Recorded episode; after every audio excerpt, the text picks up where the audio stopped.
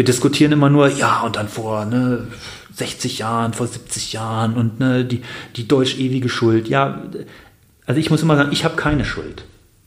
Ich bin 1982 geboren. Ich habe Verantwortung. Ich habe Verantwortung, dass das nicht wieder passiert. Darum bin ich ja auch zur Bundeswehr gegangen, weil ich Menschen helfen wollte. Die Schuldfrage können wir aber mal ablegen. Wir haben eine Verantwortungsfrage. Und eine Verantwortungsfrage geht einher, dass man Dinge diskutiert und dass man ein gesellschaftliches Bewusstsein wird. Und wenn ich hier, äh, sag ich mal, eine Message droppen kann, ja, fragt euch dann mal, ob wir nicht als deutsche Gesellschaft mehr Verantwortung haben.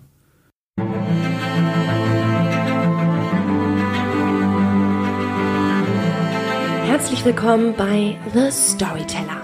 Ich bin Sarah und hier nehme ich dich mit zu Menschen, die Beeindruckendes erreicht oder erlebt haben. Dinge, die bewundernswert oder erstrebenswert sind und die manchmal auch richtig Angst machen können, weil sie fast unmöglich erscheinen.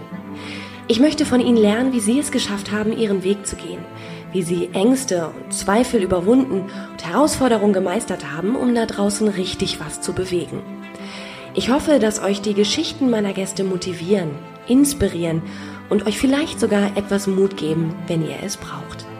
Und jetzt wünsche ich euch viel Freude und eine gute Geschichte mit The Storyteller.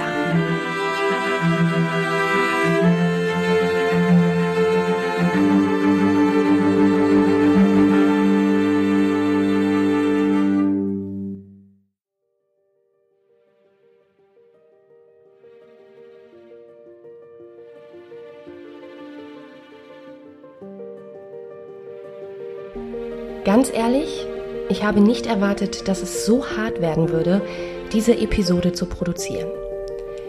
Das ist die Geschichte von Nils, der aus verschiedenen Gründen anonym bleiben möchte. Nils ist Offizier bei der Bundeswehr, Fallschirmjäger und war bislang dreimal im Einsatz in Afghanistan.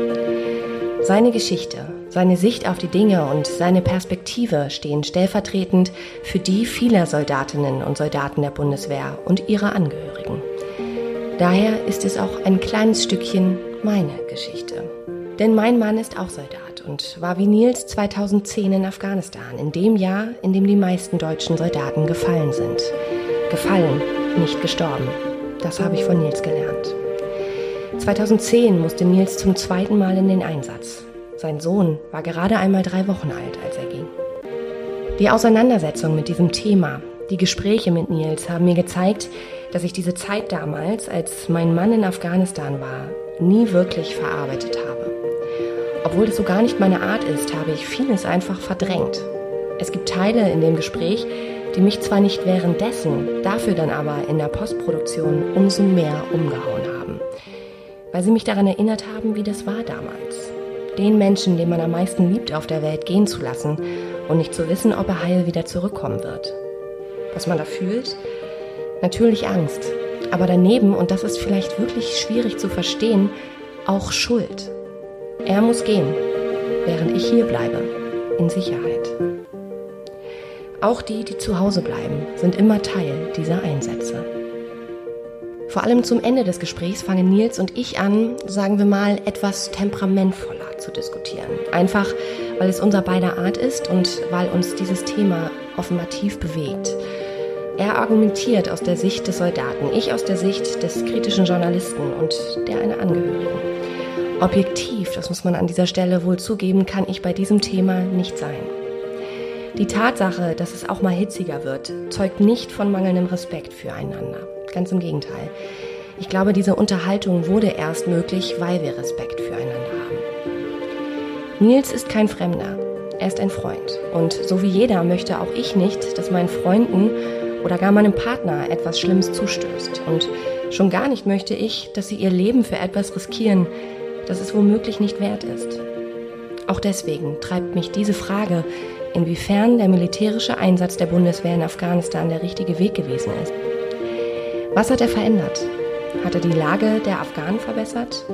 Und was macht das mit einem Soldaten nach drei Einsätzen, wenn 2019 nach fast 20 Jahren vor Ort von einem strategischen Patt zwischen Taliban und Militär gesprochen wird. Darüber sprechen wir in dieser Folge und auch, warum Nils nur wenige Wochen nach der Geburt seines ersten Kindes in den Einsatz gegangen ist. Ich stelle ihm, zugegeben, die sehr ungerechte Frage, warum Krieg? Wir sprechen über Angst, wie man sie überwindet, was er sich als Soldat von der Gesellschaft wünschen würde und darüber, dass Krieg Menschen so verändern kann, dass sie im schlimmsten Fall noch nicht einmal mehr in ihre eigene Familie passen. Wir reden aber nicht nur darüber, was die Bundeswehr nimmt, sondern auch, was sie gibt, was sie aus Nils gemacht hat und was die Menschen, mit denen er im Einsatz war, ihm bis heute bedeuten. Die Welt der Bundeswehr ist vielen fremd. Viele stehen ihr auch feindlich gegenüber. Lasst uns trotzdem oder besser gerade deswegen miteinander reden. Lasst uns mal gegenseitig besuchen. Lasst uns mal Ansichten, die wir weder verstehen noch teilen können, aushalten. Und lasst uns dadurch die Chance geben zu merken, dass wir vielleicht auch falsch liegen können. Dass wir Vorurteile haben oder gar nicht so weit voneinander entfernt sind, wie wir eigentlich dachten. Das ist der Versuch. Das ist die Geschichte von Nils. Vor 20 Jahren habe ich Abitur gemacht und dann stellte sich natürlich irgendwann die Frage, wo geht die Reise hin? Was machen wir dann danach? Und äh, man muss dazu sagen, ich komme aus einer Soldatenfamilie. Das heißt also, mein Vater war auch Soldat, 41 Jahre lang. Und ähm, ich hatte so wie Leistungskurs. Ich habe in Nordrhein-Westfalen Abitur gemacht und habe dann mir für mich an sich entschieden, dass ich etwas machen möchte, wo ich anderen Menschen helfen will. Und jetzt mag das auf den ersten Moment ein bisschen grotesk klingen, dass man deswegen Soldat wird, aber wir haben da viel in meinem Leistungskurs drüber diskutiert, über Entwicklungshilfe und äh, die Probleme der Welt. Und dann bin ich irgendwann zum Schluss gekommen, dass das alles gut und richtig und wichtig ist, aber am Ende des Tages nicht dazu führen wird, dass man die eigentlichen Ursachen, warum es diesen Menschen in der Welt schlecht geht, überwinden kann. Und äh, darum habe ich gesagt, okay, dann möchte ich Soldat werden. Und äh, das war auch eine Entscheidung, die ist relativ kurz, also in zwei, drei Monaten gereift. Ich hatte nicht mein Leben lang so einen Berufswunsch und ähm, habe mich dann dafür beworben und habe dann was machen wollen, wo ich auch ein bisschen äh, Abenteuer erlebe und äh, habe mich darum für die Fallschirmjägertruppe entschieden. Da gibt es ja noch eine ganz äh, lustige Geschichte zu. Ähm, du bist Fallschirmjäger geworden, obwohl du eigentlich Höhenangst hast. Ja, das ist äh, so richtig. Ähm, also der Plan war an sich ein anderer, aber wie so oft im Leben habe ich dann, äh, als ich bei der Offizierprüfzentrale in Köln war, ähm, damals eine Broschüre gelesen und einen Film gesehen und da flog man immer Hubschrauber umher und da dachte ich, das sieht ziemlich chefig aus, das mag ich auch machen diese Details mit dem Fallschirmspringen habe ich dabei irgendwie übersehen. Und ähm, ja, dann habe ich mich dafür halt entschieden. Und äh, ich weiß noch genau, als ich dann in die Bundeswehr eingetreten war, ich habe dann relativ zeitnah nach meiner Grundausbildung auch direkt meinen Springerlehrgang gemacht. Alle anderen im Bus waren total begeistert, also die mit mir auch eingetreten waren, dass sie jetzt endlich Fallschirmspringen dürfen. Und ich war eher so, oh nein, muss das sein? Ja, und äh, naja, seitdem habe ich knapp 80 Sprünge gemacht. Ich war die ersten zehn Mal der festen Überzeugung, dass ich jedes Mal sterben werde und ähm, habe mich damit arrangiert. Aber ich muss sagen, rückblickend, da kommen wir wahrscheinlich auch dann zu den eigentlichen Themen, weswegen wir uns auch unterhalten. Fallschirmspringen ist halt super, äh, um mit Angst umzugehen und Angst kontrollieren zu können, weil man halt real, in der Theorie zumindest, sterben kann dabei. Und das heißt, man muss dann funktionieren, auch wenn es dann halt zur Sache geht. Und äh, das habe ich durch Fallschirmspringen gelernt. Kannst du das mal konkretisieren? Wie muss ich mir das vorstellen? Wie, wie geht denn das mit Angst umgehen?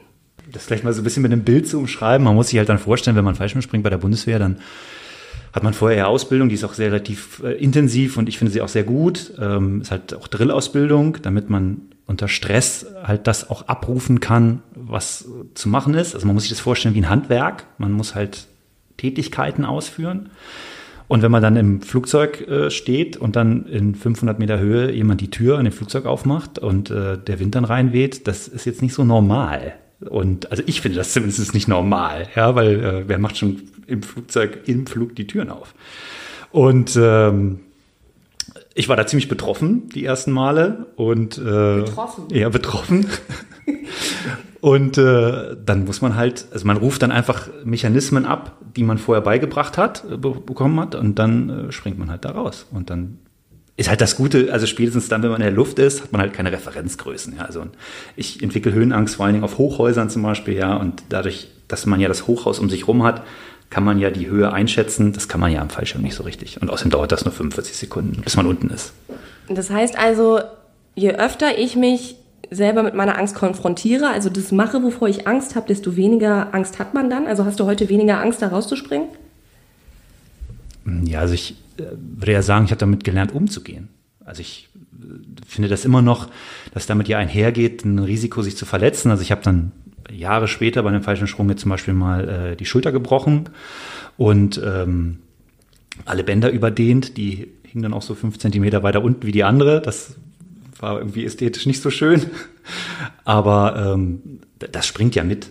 Ja, also das, also zumindest bei mir. Ich mag da vielleicht auch eine Ausnahme sein und äh, ganz viele andere finden das nach wie vor total begeisternd. Aber ähm, ja, wie gesagt, für mich ist das einfach auch was, um mit, mit Angst umgehen zu können und die handeln zu können und äh, seinen Auftrag zu erfüllen. Aber was sagst du den Leuten, die vielleicht, ich glaube, das gibt es nicht so häufig, aber vielleicht gibt es ja doch irgend so einen verrückten Menschen, der Fallschirmjäger wird, obwohl er Angst hat vor Höhe. Was würdest du dem denn sagen? Äh, das, das gibt es an sich öfters. Ja? Also ich bin da gar nicht so selten, habe ich festgestellt. Und äh, ja, machen. Man, also Mut ist ja seine Angst zu überwinden und ähm, damit halt umgehen zu können und ne, über sich hinauszuwachsen. Und dadurch entsteht ja Mindset. Und das ist das, was meiner Meinung nach auch, also in der Truppengattung, in der ich halt groß geworden bin, ähm, die Fallschirmjägerei auszeichnet, dass man halt äh, Mindset hat. Im Sinne von, dass man seinen Auftrag um jeden Preis erfüllt.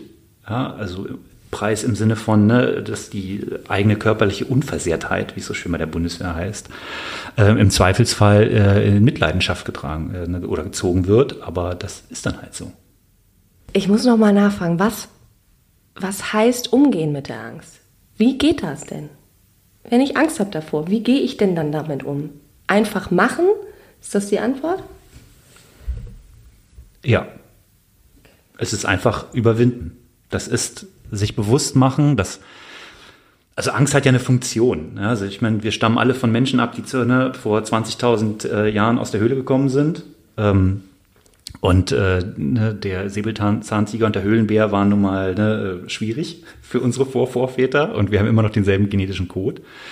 Das heißt also, Angst ist ja ein, Warnsignal und ne, ähm, löst ja Adrenalinausstoß aus und so weiter. Und man muss sich, äh, finde ich zumindest, dem einfach sich bewusst machen, dass das jetzt eine Körperreaktion ist, die mir was sagen will und dass ich mit der umgehen muss. Und dass ich dann deswegen habe ich das vorhin noch angesprochen mit der Drillausbildung, also etwas, was ich immer und immer und immer wieder ne, ähm, erlebe und durchlebe und in der Ausbildung erfahre, kann ich dann auch abrufen.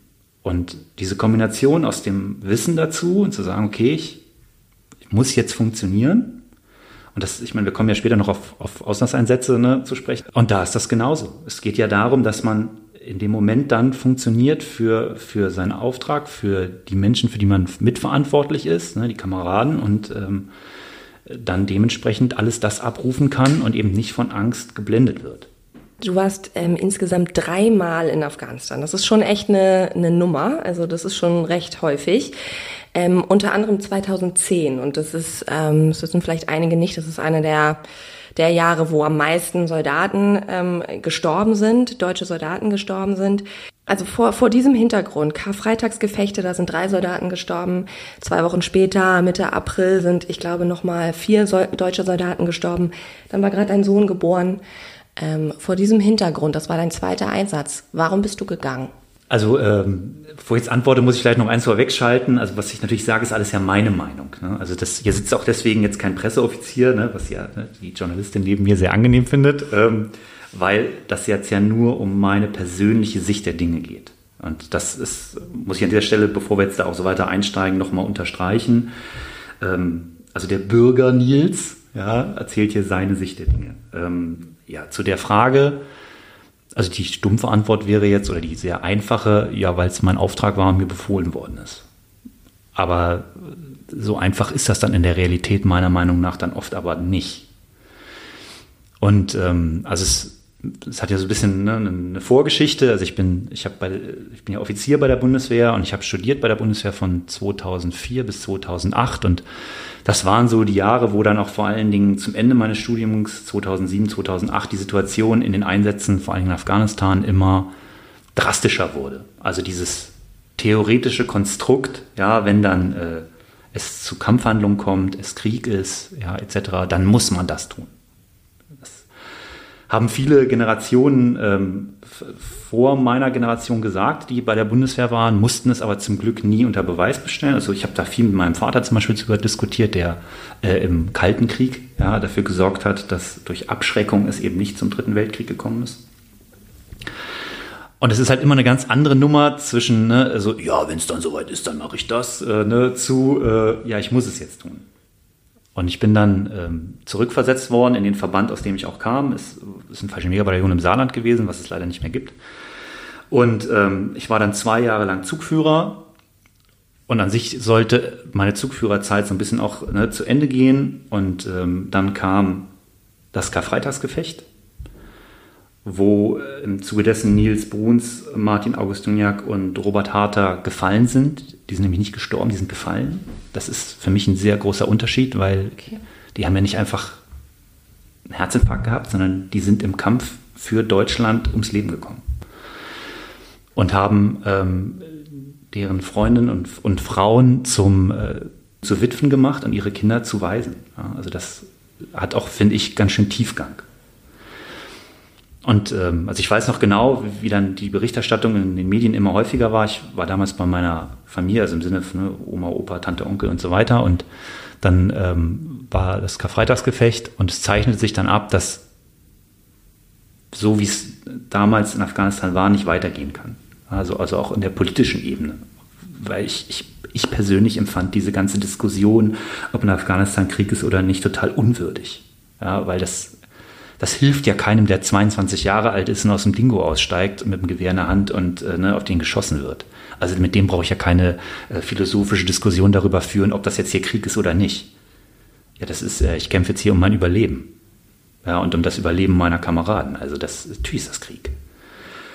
Und dann ähm, kam es dann anders als gedacht. Es war auch so, also meine, meine damalige Freundin, jetzt meine Frau und ich hatten halt gesagt, also sich meine Frau hat gesagt, ne, mit dir möchte ich gerne Kinder kriegen. Ich habe gesagt, okay, dann machen wir das.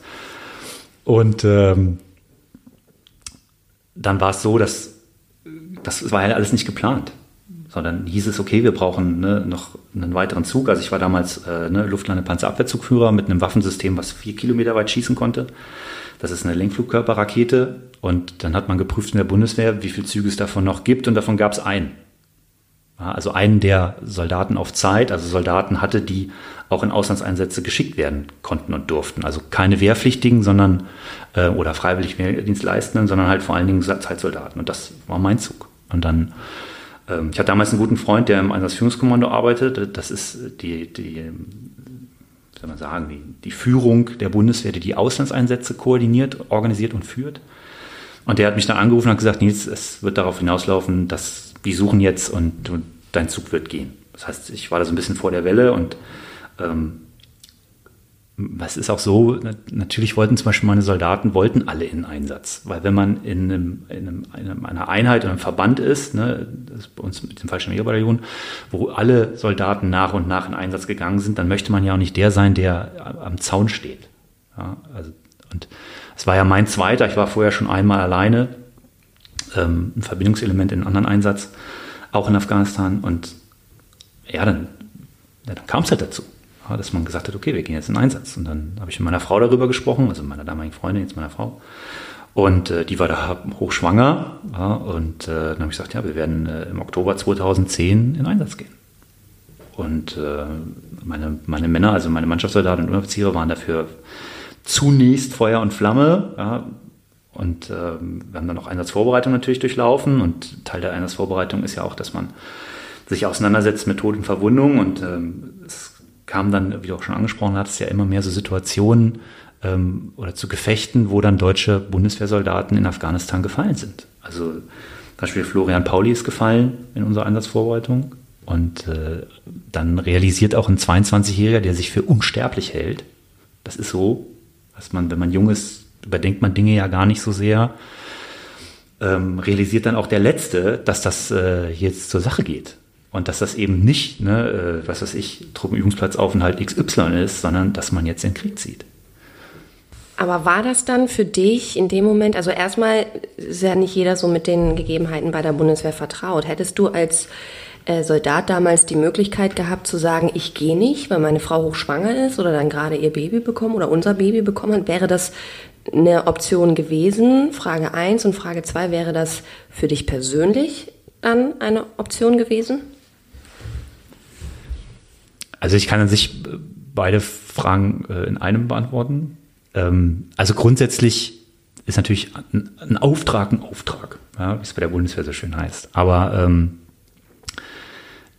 auf, also grundsätzlich gibt ja die innere Führung der Bundeswehr die Möglichkeit, immer zu sagen, ne, ich äh, kann das mit meinem Gewissen nicht vereinbaren und dann ne, kann man die Armee quasi verlassen. Aber da war ich ja, bin ich jetzt und damals auch Lichtjahre von entfernt. Ja, ich habe mir den Beruf ja ausgesucht und äh, stehe auch zu dem, sonst würde ich ja nicht bald 20 Jahre bei der Bundeswehr sein. Ähm, natürlich war es so, also ich war dazu noch in einer besonderen Situation, dass mein Nachfolger, also als Zugführer, schon in Startlöchern stand. Also es hätte tatsächlich die Option gegeben, dass er geht mit äh, ne, dem Zug, den ich zweieinhalb Jahre führen durfte und den ich ausgebildet habe, und ich äh, auf einen anderen Dienstposten wechsle. Und äh, man hat mich das auch gefragt ob ich das machen will. Ja, ähm, weil man eben auch wusste, dass ich war schon mal und ich war 300 Tage vorher quasi ne, schon mal im Einsatz. Und man wusste, dass äh, meine Freundin äh, schwanger ist und äh, dass der Geburtstermin unmittelbar vor Einsatzbeginn liegen würde. Und ähm, es war sogar so, dass, also, werde ich auch nie vergessen, ich saß in meinem Dienstzimmer, ähm, mein Computer steht oder es stand und man quasi den ganzen organisatorischen Kram und so, Ausbildungsvorbereitung und so macht.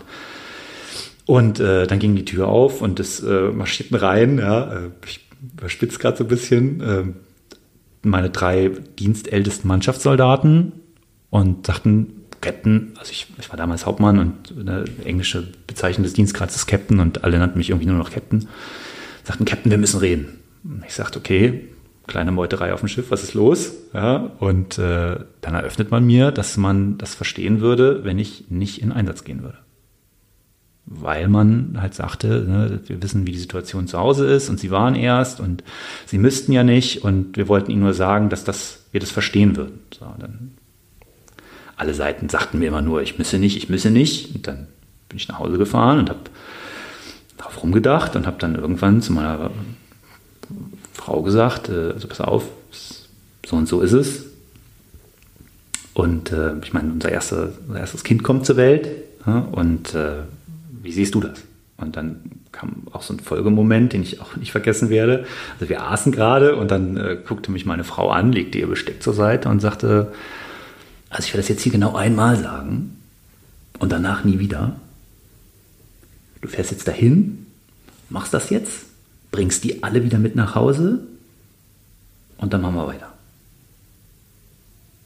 Und dann saß ich da und dachte so, okay, das war jetzt hier eine Ansage.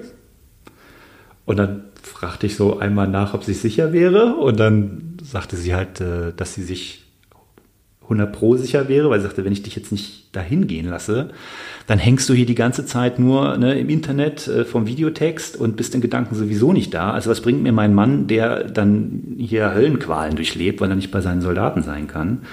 Äh, und es war sowieso nach den zweieinhalb Jahren das, das Verhältnis zu meinem Zug und mir und zu meinen äh, ne, äh, Truppen- und Gruppenführern, da waren wir schon über so ein normales dienstliches Verhältnis hinaus, weil wir uns sehr nah waren weil wir menschlich super zueinander gepasst haben.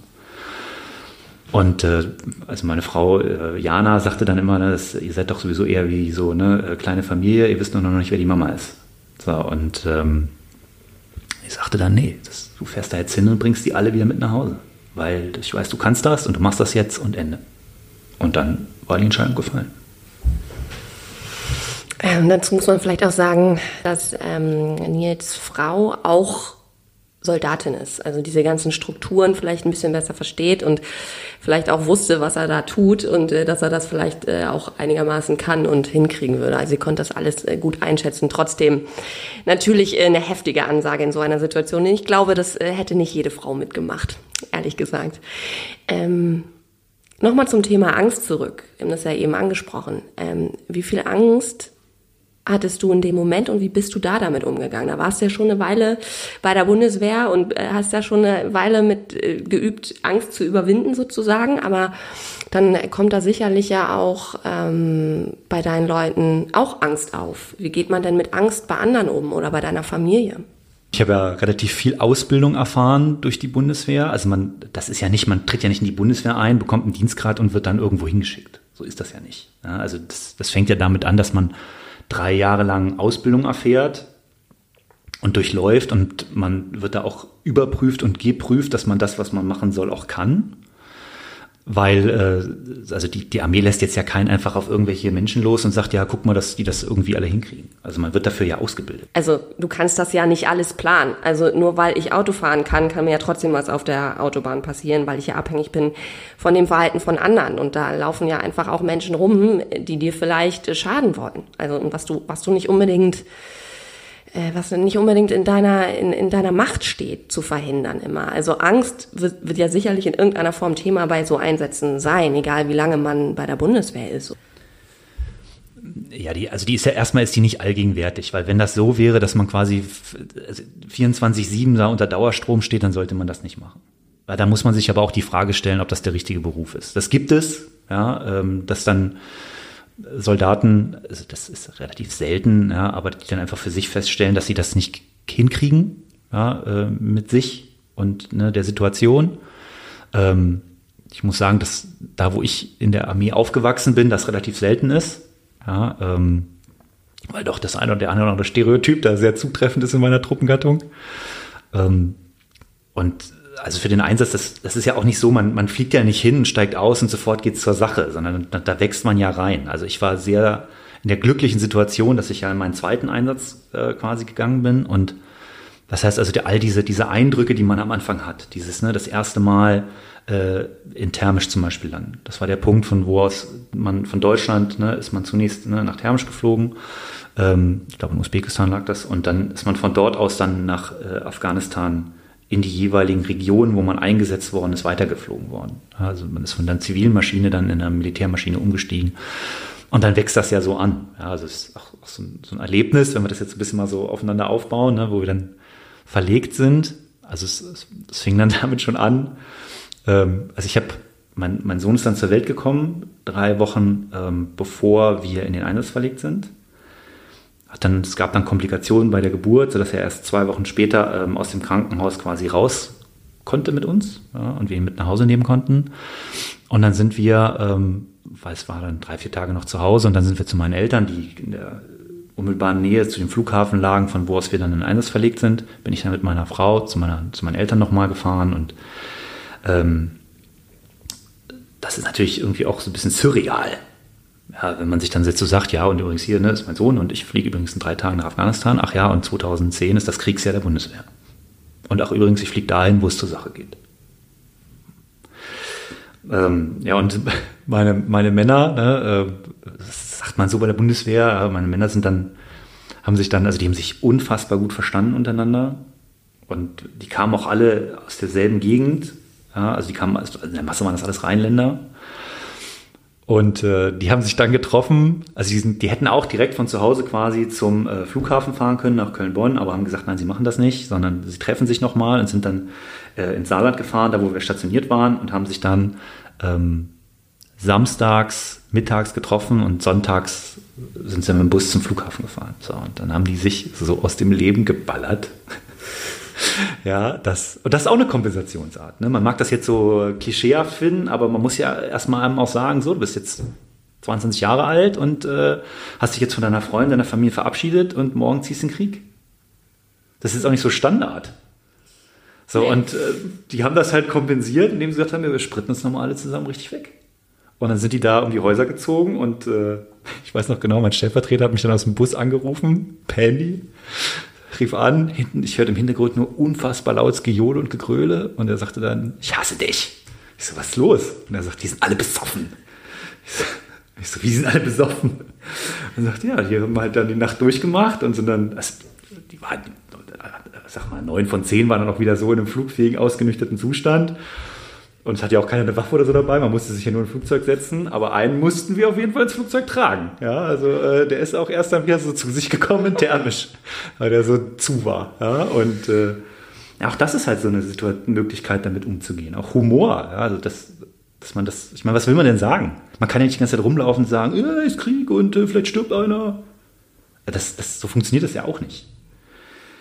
Ja, und dann, wie gesagt, thermisch angekommen, man, dann wird man halt dann so aufgeteilt auch, ne? dann gehen die verschiedenen Flüge und dann gibt es so eine Aufenthaltshalle, ne? so, ist ein riesengroßes Zelt damals gewesen oder ne, ich glaube, so ein Container, den sie da aufgebaut hatten, so mit, wo man einfach hier eine Cola trinken konnte und Kicker spielen, sowas halt und Billard, einfach um die Zeit durchzuschlagen, bis man aus- und eingeflogen wurde.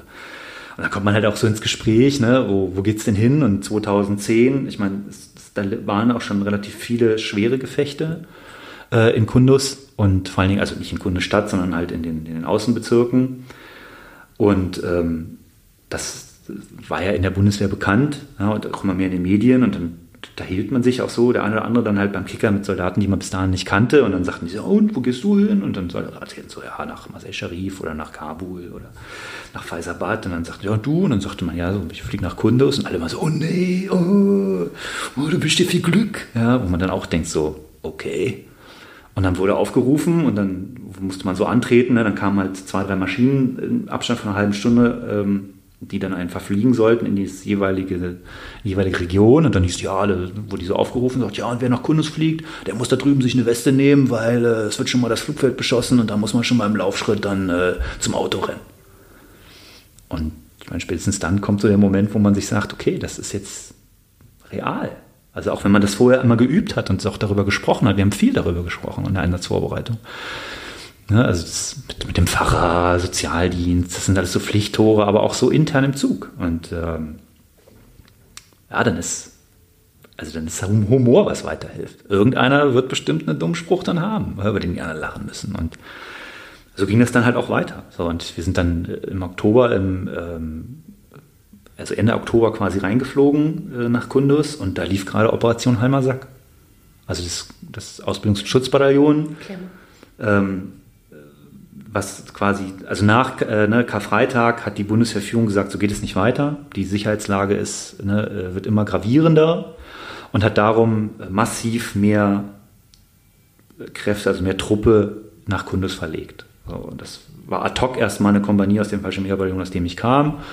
Ähm, und danach halt äh, mehrere Kompanien. Ne? Also man hat quasi so eine Bataillonsstruktur aufgebaut. Das waren fast 1000 Mann oder 800, die dann zusammen mit den afghanischen Partnern halt eine Operation durchgeführt haben gegen die Taliban. Weil die Taliban war sehr stark äh, in der Region damals, weil äh, wenn man sich so ein bisschen auseinandersetzt mit der, äh, sag ich mal, ethnischen Struktur und ne, der gesellschaftlichen Zusammensetzung äh, nach Nordafghanistan, da sind die Pashtunen sehr stark in Kunduz. Man nennt das auch im Pashtun Pocket.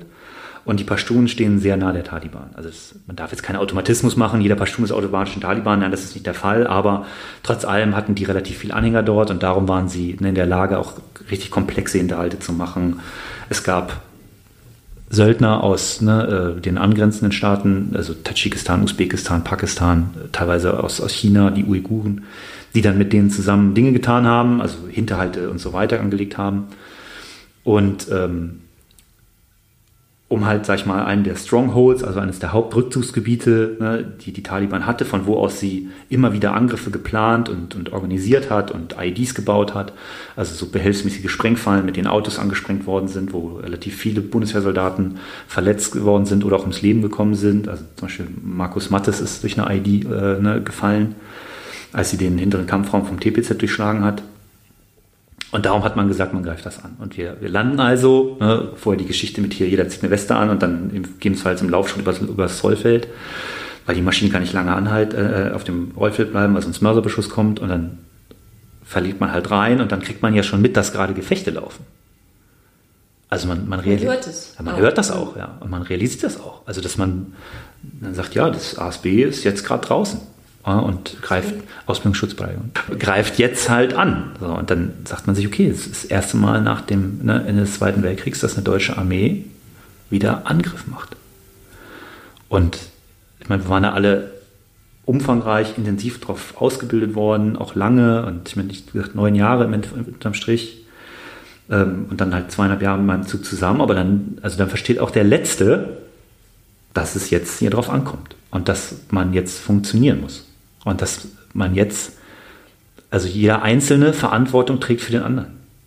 Also das, man kann immer sagen, ja, die Führung und so, also ich wäre ja nichts gewesen, ohne dass meine Männer das nicht gekonnt hätten, was sie gekonnt hätten. Wie will man das lösen? Also wenn ich dann sechs Autos hinter mir habe ne, und äh, einen Schützenpanzer dabei und ein SLT, also so ein Schwerlasttransporter, weil wir alarmiert worden, also es war später, ne, alarmiert worden sind, ähm, weil deutsche Soldaten im Feuergefecht stehen ne, und wir dann rausverlegt sind, dann kann man ja nicht sagen, so und jetzt erkläre ich mal euch allen, wie das geht. Also, sondern da muss jeder Kraftfahrer, jeder Waffenbediener und sogar jeder einzelne Soldat, der dann aussteigen muss und ums Auto gucken muss, ob irgendwo eine Sprengfalle liegt, die müssen dann funktionieren. Und da schließt sich auch der Kreis, wo wir mit angefangen hatten, dass man mit Angst umgehen muss. Und das Beste, was gegen Angst hilft, ist Selbstvertrauen. Und Selbstvertrauen gewinnt man durch gute und fordernde und harte Ausbildung.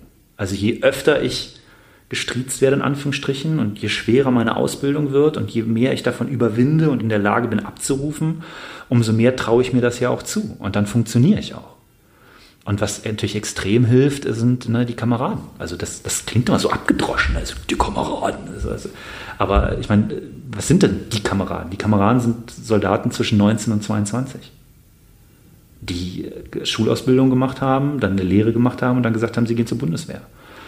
Und meine, keiner von denen hat sich ja gemeldet, ach, ich bin zur Bundeswehr und dann sterbe ich zwei Jahre später. So funktioniert das ja nicht. Sondern das ist ja die Idee quasi, ne, dass man erfüllt dann seinen Auftrag und ich meine, auch das ist ja auch alles kein Selbstzweck. Ne? Also ich äh, bin ja nicht nach Afghanistan gegangen, weil ich gesagt habe, oh, ich habe mal Bock auf Krieg. Kein Soldat hat Bock auf Krieg. Weil da stirbt man. Sondern. Warum gehst du dann? Kommen wir gleich zu. ähm, sondern es war ja so, dass das, der Deutsche Bundestag entschieden hat, ne, dass man das, also dass Deutschland sich beteiligen möchte ne, an dieser Mission in Afghanistan. Und ähm, oh, jetzt werden sich hier schon Notizen gemacht. Und ähm, damit ist das ja ein Auftrag, den das deutsche Volk uns gegeben hat. Das ist natürlich jetzt eine Kette, die ne, diskussionsfähig ist, gar keine Frage. Aber der Bundestag hat die Bundeswehr dahin geschickt. Kein, kein, wie in Frankreich, kein Präsident oder in Amerika, der die totale Macht hat ja, über das Militär. Das ist nicht der Fall. Sondern im Endeffekt, und durch, weil ja die Parlamentsabgeordneten gewählt werden durch das deutsche Volk, ne, ist das, hat das deutsche Volk eingeschickt. Und davon bin ich fest überzeugt. Also, das ist, das ist so ein Punkt, äh, an dem äh, Nils und ich schon ähm, häufiger waren und häufiger diskutiert haben. Ähm, also ja, rein formell ähm, hast du natürlich recht. Ne? Ähm, ähm, das deutsche Volk wählt die Regierung und die Regierung hat beschlossen, dass die deutsche Bundeswehr nach Afghanistan geht. Ähm, es war ja aber jetzt so, dass viele Menschen, wenn du die zu diesem Zeitpunkt gefragt hättest, ob sie das okay finden, dass wir in Afghanistan sind, dass wir aus diesen Gründen, die die Regierung dort vorgibt, aus in Afghanistan sind, dass sie damit eben nicht einverstanden sind. Das war natürlich auch schwer dem einen oder anderen Soldaten, also dieses, in der Bundeswehr gibt es das, das heißt dienen wofür, ja, das, also dass man, man will ja keinen Kadavergehorsam, sondern man will ja den mündigen Staatsbürger, das ist jetzt ein bisschen abgedroschen und so, aber das, das ist nun mal, ich glaube da auch dran, man will ja den mündigen Staatsbürger, der versteht, für was er das da macht. So, und das war schwer zu erklären manchmal. Und ähm, das muss man natürlich auch, man darf auch nicht den Fehler machen, immer die gesamten 20 Jahre, ne, also 2001 hat Afghanistan ja angefangen, als Ganzes zu sehen, sondern das waren ja Phasen. Sondern in der Phase 2010, 11 war ich davon 100% überzeugt. Da, wenn man sich anschaut, also es, es, gab auch Terroranschläge, die zum Glück in Deutschland alle vereitelt worden sind. Ne? Also, aber wenn man zum Beispiel den Kofferbomber von Bonn nimmt, der hat gelernt, wie er eine Bombe baut im Internet. Warum musste er das aus dem Internet sich ziehen? Ja, weil alle Ausbildungscamps in Afghanistan ne, stillgelegt waren weil die NATO dafür gesorgt hat, dass eben dort keine ne, Safe Heavens, also ne, Rückzugsräume für Terrororganisationen sind. Ne, also es wurde schwieriger gemacht. Ja, die sind dann gewandert nach Pakistan an die Grenze, ja, das kann man jetzt alles hier zerreden. De facto wurde das schwerer gemacht. Und damit hat das natürlich auch einen Sinn gehabt. Aber wenn man, ich, ich meine, ich, ich komme aus Bonn, ja, und wenn man jetzt, äh, wenn ich mir jetzt vorstelle, dass irgendjemand, mit dem ich zur Schule gegangen wäre, dann auf, auf, erst auf die S-Bahn wartet, ja, äh, und dann von der Bombe zerrissen wird, äh, und das nicht der Fall war, weil eben die Armee einen Teilbeitrag hatte, ne, dafür gesorgt hat, dass dieser Mensch, der sich radikalisiert hat und dann eine Bombe bauen wollte und auch, auch gemacht hat, die nicht funktioniert hat, ja, und das eben so nicht passiert ist, weil das ist doch ein sinnvoller Beitrag dann. Also davon bin ich überzeugt. Und es ist ja nicht nur das deutsche Volk, sondern es ist ja auf der anderen Seite auch ne, ein Stück weit ähm, ne, das afghanische Volk. So, und äh, natürlich ist jetzt ne, das deutsche Volk mir näher wie das afghanische, wenn ich jetzt ehrlich bin. Ja, das liegt, glaube ich, in der Natur der Sache. Aber trotz allem ging es ja auch darum, die Lebensbedingungen der Menschen dort zu verbessern.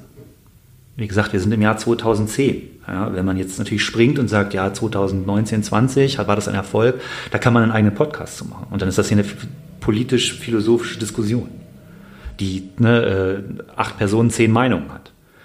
Aber äh, für den Moment war also auf der einen Seite der Medaille, das finde ich total legitim. Die andere Seite der Medaille war natürlich, ähm, ich hatte ja einen Auftrag. So, und, ne, ich bin ja aus Überzeugung Soldat geworden. So, und äh, ich habe ja auch Verantwortung für diese ganzen Menschen gehabt. Und ich, es, man kann es ja, ich habe es ja vorher erklärt. Ich hätte ja einfach sagen können, nö, ich, mein Nachfolger kann dann gehen und ich war ja erst und es hätte auch jeder Verständnis gehabt, aber ich sagte nein. Sondern ich will mit meinen Soldaten, mit denen ich zweieinhalb Jahre zusammen Ausbildung ne, durchlebt habe und äh, also ich war nicht immer nett zu denen, ne? also so im Sinne von Ausbildung, ja, also ich habe die echt gefordert, ja, und die mussten dann auch mal über sich hinauswachsen. Und ich hatte halt einfach, ich habe gesagt, okay, ich, ich traue mir das zu, die alle wieder mit nach Hause zu bringen. Oder so viele wie möglich, man muss sagen so viele wie möglich, weil am Ende des Tages hat der Feind die Initiative. Und wenn er besser vorbereitet ist, dann kann man einfach nichts machen und reagiert erstmal im ersten Moment. Ähm, und ich habe für mich entschieden, dass ich jetzt äh, ne, mit meinen Soldaten das äh, schaffen will und habe es mir auch zugetraut. Und äh, darum bin ich gegangen.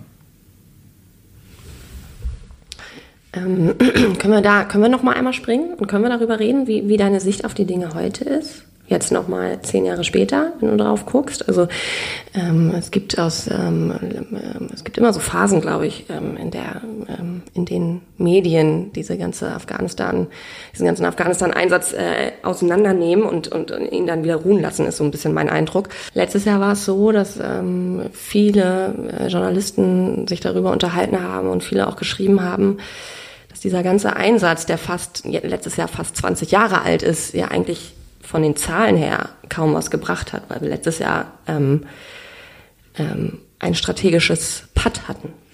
Ähm, also ich war ja 2018, 19, also zehn Jahre nach meinem ersten Einsatz in meinem dritten Einsatz, wieder in Afghanistan. Und ähm, das war, ich betone wieder, das ist jetzt meine persönliche Sicht der Dinge, ernüchternd. Inwiefern? Ähm, weil vielleicht waren, also wenn man sich anguckt, wie die Bundeswehr in diesen Auslandseinsatz, ich, ich sage immer persönlich, wir sind da so ein bisschen reingeschlittert, ja, was man aber vielleicht auch der Politik 2001, 2002 nicht so richtig vorwerfen konnte, weil das war ja auch neu. Also nach ne, Friedensdividende, Kalter Krieg ist vorbei, Kuwait NATO, was machen wir jetzt mit diesem Riesenverteidigungsbündnis? Ähm, Diskussion, Diskussion, Diskussion und dann ist ne, 9-11 und es fliegen äh, ne, Flugzeuge in die Twin Towers, äh, ins Pentagon und ne, das Flugzeug auf dem Weg zum Weißen Haus crasht auf einer Wiese irgendwo in der ländlichen Region äh, ne, Amerikas. Und das hat natürlich auch dann eine Dimension. Also, ich habe das ja eingangs schon gesagt, mein Vater war 41 Jahre lang Soldat und ein Garant der Freiheit Deutschlands während des Kalten Krieges waren natürlich auch die Amerikaner. Und wenn man dann sagt, ähm, es wird dann der Artikel 5 Bündnisfall ausgerufen und auf einmal ähm, steht Deutschland in der Pflicht. Also man muss das ja auch gar nicht so in so epischen Dimensionen jetzt alles beschreiben. Man kann ja auch stumpf einfach sagen, es hat mir der eine geholfen, jetzt bin ich mal dran. Weil Sicherheit ist ja relativ, wenn man sie produzieren muss. Also die ist ja nicht messbar. Also ich, ich, ich kann ja nicht sagen, okay, ich stelle so und so viele Polizisten, ne, äh, schicke ich jetzt nach Afghanistan und schicke so und so viele Soldaten und dann ist da automatisch Sicherheit. So funktioniert das ja nicht. Und dann ist man, ist die Politik damals ne, mit Joschka Fischer und, und Schröder, ähm, hat sich dann jetzt dazu bekannt, hat gesagt, wir unterstützen das. Dann gab es erst eine Mission nur in, in Kabul. Dann hat man gesagt, dass Präsident Karzai, der damalige Präsident Afghanistans, der ja eingesetzt worden ist durch die Amerikaner, ich würde jetzt als Gegenfrage stellen, hätte jemand jemanden besseren gekannt? Ich nicht. Ja, das hm. hat man festgestellt, der ist so ein bisschen der, der, der Stadtfürst ja, von Kabul und es, es, gibt gar keine Kontrolle über das eigentliche Land und darum ist das natürlich auch so ein, so ein, so ein Prozess gewesen, so iterativ. Und dann ist man natürlich mit einer rot-grünen ähm, Regierung mit ganz schön hehren Zielen ins Rennen gegangen. Ne? Also wenn ich dann hingehe und sage, ne, es soll Mädchenschulen geben und ähm, es soll Gesundheit für alle, Sicherheit für alle. Ne? Ich meine, wir reden, ich, ich möchte jetzt keinem Afghanen zu nahe treten, aber ich habe manchmal das Gefühl, ich bin in der Steinzimmer mit dem Handy, wenn ich da war. Das ist natürlich auch ein bisschen unfair, weil es Regionen gibt, die sind super entwickelt. Ne? Also wenn man nach Kabul geht oder in die größeren Städte, vor allen Dingen auch in Nordafghanistan. Und ähm, da ist auch wirklich Fortschritt zu sehen. Ne? Aber wenn man in die ländlichen Regionen geht, das ist Steinzeit mit Handy. So meiner Meinung nach. So, und wenn ich dann da ins Rennen gehe und so große Ziele mir ne, auf, auf, aufs Blatt schreibe, dann ist das ja so ein bisschen zum Scheitern verurteilt. Ja, weil ich meine, wie wollen wir ein mehrere Millionen Volk ne, mit 100.000 Soldaten und ne, Tausenden von Entwicklungshilfern jetzt innerhalb von fünf Jahren, ne, in Anführungsstrichen, ich karikaturiere, ja, zum Licht führen? Also erstmal ist das Werteimperialismus meiner Meinung nach. Und zweitens ne, ist das äh, ein schwieriger Prozess, den damals ja auch keiner abschätzen konnte. Also wenn man sich jetzt mit, mit Entwicklungshelfern dazu unterhalten würde, würden die auch sagen, ja, jetzt sind wir schlauer. Ja, das sind wir jetzt alle im Nachhinein. Und ähm, um auf die Frage auch ein Stück weit zurückzukommen, ich muss jetzt so eine kleine Erklärschleife machen. Jetzt springen wir ins Jahr 2018, 19. Ja, es haben sich natürlich Strukturen auch entwickelt. Wenn man jetzt so das, ne, ich spreche jetzt aus der Perspektive des mündigen Demokraten, wo ich durch mich die Frage, ne, vielleicht haben wir auf die falschen Leute gesetzt. Also vielleicht sind die, die äh, politischen Ansprechpartner in Afghanistan 2001, 20 Jahre später mit mehr Klarheit die falschen gewesen. Das ist jetzt eine These, weiß ich nicht. Aber vielleicht ist auch diese Idee eines demokratischen oder theokratischen Staates ähm, zu weit weg gewesen. Ja, jetzt kann man sagen, ja, man muss dann da Generation bleiben. Ja, wenn ich mir jetzt das Durchschnittsalter der afghanischen Bevölkerung angucke, dann sind wir da Generation. Aber ich finde, man sollte da nicht zuerstens nicht zu hart mit den Phasen, also ne, den ersten zehn Jahren ins Gericht gehen. Und die, die zweite, der zweite Punkt ist natürlich, ne, ja, was ist denn jetzt die Alternative? Also ich habe jetzt keine. Also die Alternative oder eine Frage zumindest, die man sich ja stellen könnte, ist, wenn man 20 Jahre in diesem Land war ähm, und da weißt du mehr, wie viel, wie, wie, wie viel besser die Sicherheitslage jetzt vor Ort ist oder 2018, 19 war, als ich. Aber die Frage ist ja dann durchaus zulässig mal zu stellen, kann es denn sein, dass man militärisch dieses Land nicht äh, auf einen, auf, in, eine, in einen Zustand bekommt, der, wo die Menschen sicher und in Frieden miteinander leben können? Ja, da sind wir ja wieder bei dem Begriff der Sicherheit. Ja, das ist ja für mich ein, ein relativer Begriff. Ähm, weil ich meine jetzt die, wenn ich, wenn ich jetzt die Sicherheit eines, eines äh, westlichen Staates nehme. Ja, genau, und das ist, das ist ja meiner Meinung nach der Fehler, den wir machen. Ja, weil es geht doch im Endeffekt darum, dass es den Menschen spürbar besser geht. Also ich komme zurück zu meinem Eingangsstatement, ne, warum ich Soldat geworden, ja, damit es Menschen besser geht. Geht es denen denn besser jetzt? Das muss man die Afghanen fragen und nicht mich. Was meinst du denn? Du warst ja da. Das kommt drauf an, wo man ist. Also es gibt natürlich auch welche, die sagen, ne, ähm, dass jetzt da das Glas halb voll ist. Ja, andere werden sagen, das Glas ist halb leer. Und wenn wir jetzt in 2000 19, 2020 und ne, diese strategische Pad, was du angesprochen hast. Ich meine, die Schwäche von Demokratien ist natürlich, äh, das ist auch gleichzeitig ihre Stärke, aber ne, das, Regierungen sind ihren Wählern gegenüber verantwortlich. Und weil sie ja wiedergewählt werden. Und die Legislaturperioden, ne, vier, fünf Jahre, je nachdem, welchem Land man ist, ähm, so eine Demokratie ist nur begrenzt dazu in der Lage, Krieg auszuhalten. Und wenn man jetzt in, in, Umfragen gehen würde, wie die Situation 2001, 2002 äh, gewesen ist, zum Beispiel in Amerika, dann war die amerikanische Gesellschaft bereit dazu, lange äh, und intensiv Krieg zu führen. Springt man jetzt natürlich in 2020, ist totale Kriegsmüdigkeit da. Ja, es hat, der Krieg hat unfassbar viel Geld gekostet. Und ne, das dann die Messbarkeit in Anführungsstrichen, ne, ich kann jetzt den Human Development Index der Vereinten Nationen nehmen oder was auch immer, das ist stark relativ. Ja, Hätten wir uns das besser vorgestellt? Ja. Hätten wir es damals gewusst, wie es geht? Nein. Ja, das ist so ein bisschen aus der historischen Brille, sich das jetzt alles anschauen. Ähm, nur irgendwann muss man halt dann auch äh, sagen, okay, jetzt steigen wir mal ein in den Lesson-Learn-Prozess und wir steigen jetzt auch mal ein, also wie gesagt, ich spreche jetzt nicht so sehr als Soldat, sondern eher so als Demokrat. Ja, also so meine persönliche Sicht der Dinge. Und muss dann vielleicht auch mal der Politik die Frage stellen, äh, machen wir da noch das Richtige? Weil Parlamentarier, die ne, in schöner Regelmäßigkeit jedes Jahr sagen, oh ja, wir, sind, wir verlängern das Mandat und ne, wir stehen zum deutschen Volk, unseren Partnern, ja, das tun wir. Und das tun wir auch gut, finde ich. Aber ähm, irgendwann muss man sich halt auch die Frage stellen, ist das noch das, wofür wir mal gestartet sind? Müssten wir vielleicht unsere Ziele nicht mal neu überdenken im Prozess? Und das ist auch zulässig nach 20 Jahren, finde ich. Ja, wenn man jemanden fragt, der eine Firma gründet, ne, und sagt dann, ja, jetzt ne, starten wir mal ins Rennen mit dieser, diesem, ne, äh, mit der Firma. Und die Ausrichtung und die Firmenphilosophie muss dann 20 Jahre Bestand halten. Das ist ja surreal. Das ist ja Quatsch. So, warum verlangt man so hohe ne, Ziele von äh, Regierungen und äh, Armee, aber in allen anderen Bereichen ist das nicht so. Sondern äh, wenn man das jetzt, ich würde eher die Rückfrage stellen, warum findet keine gesellschaftliche Diskussion dazu statt? Ich meine, wir haben über 50 gefallene Bundeswehrsoldaten in Afghanistan. Ja, und ich, meine, ich habe schon jetzt spontan, nennen wir fünf. Mit Namen. Mit Namen.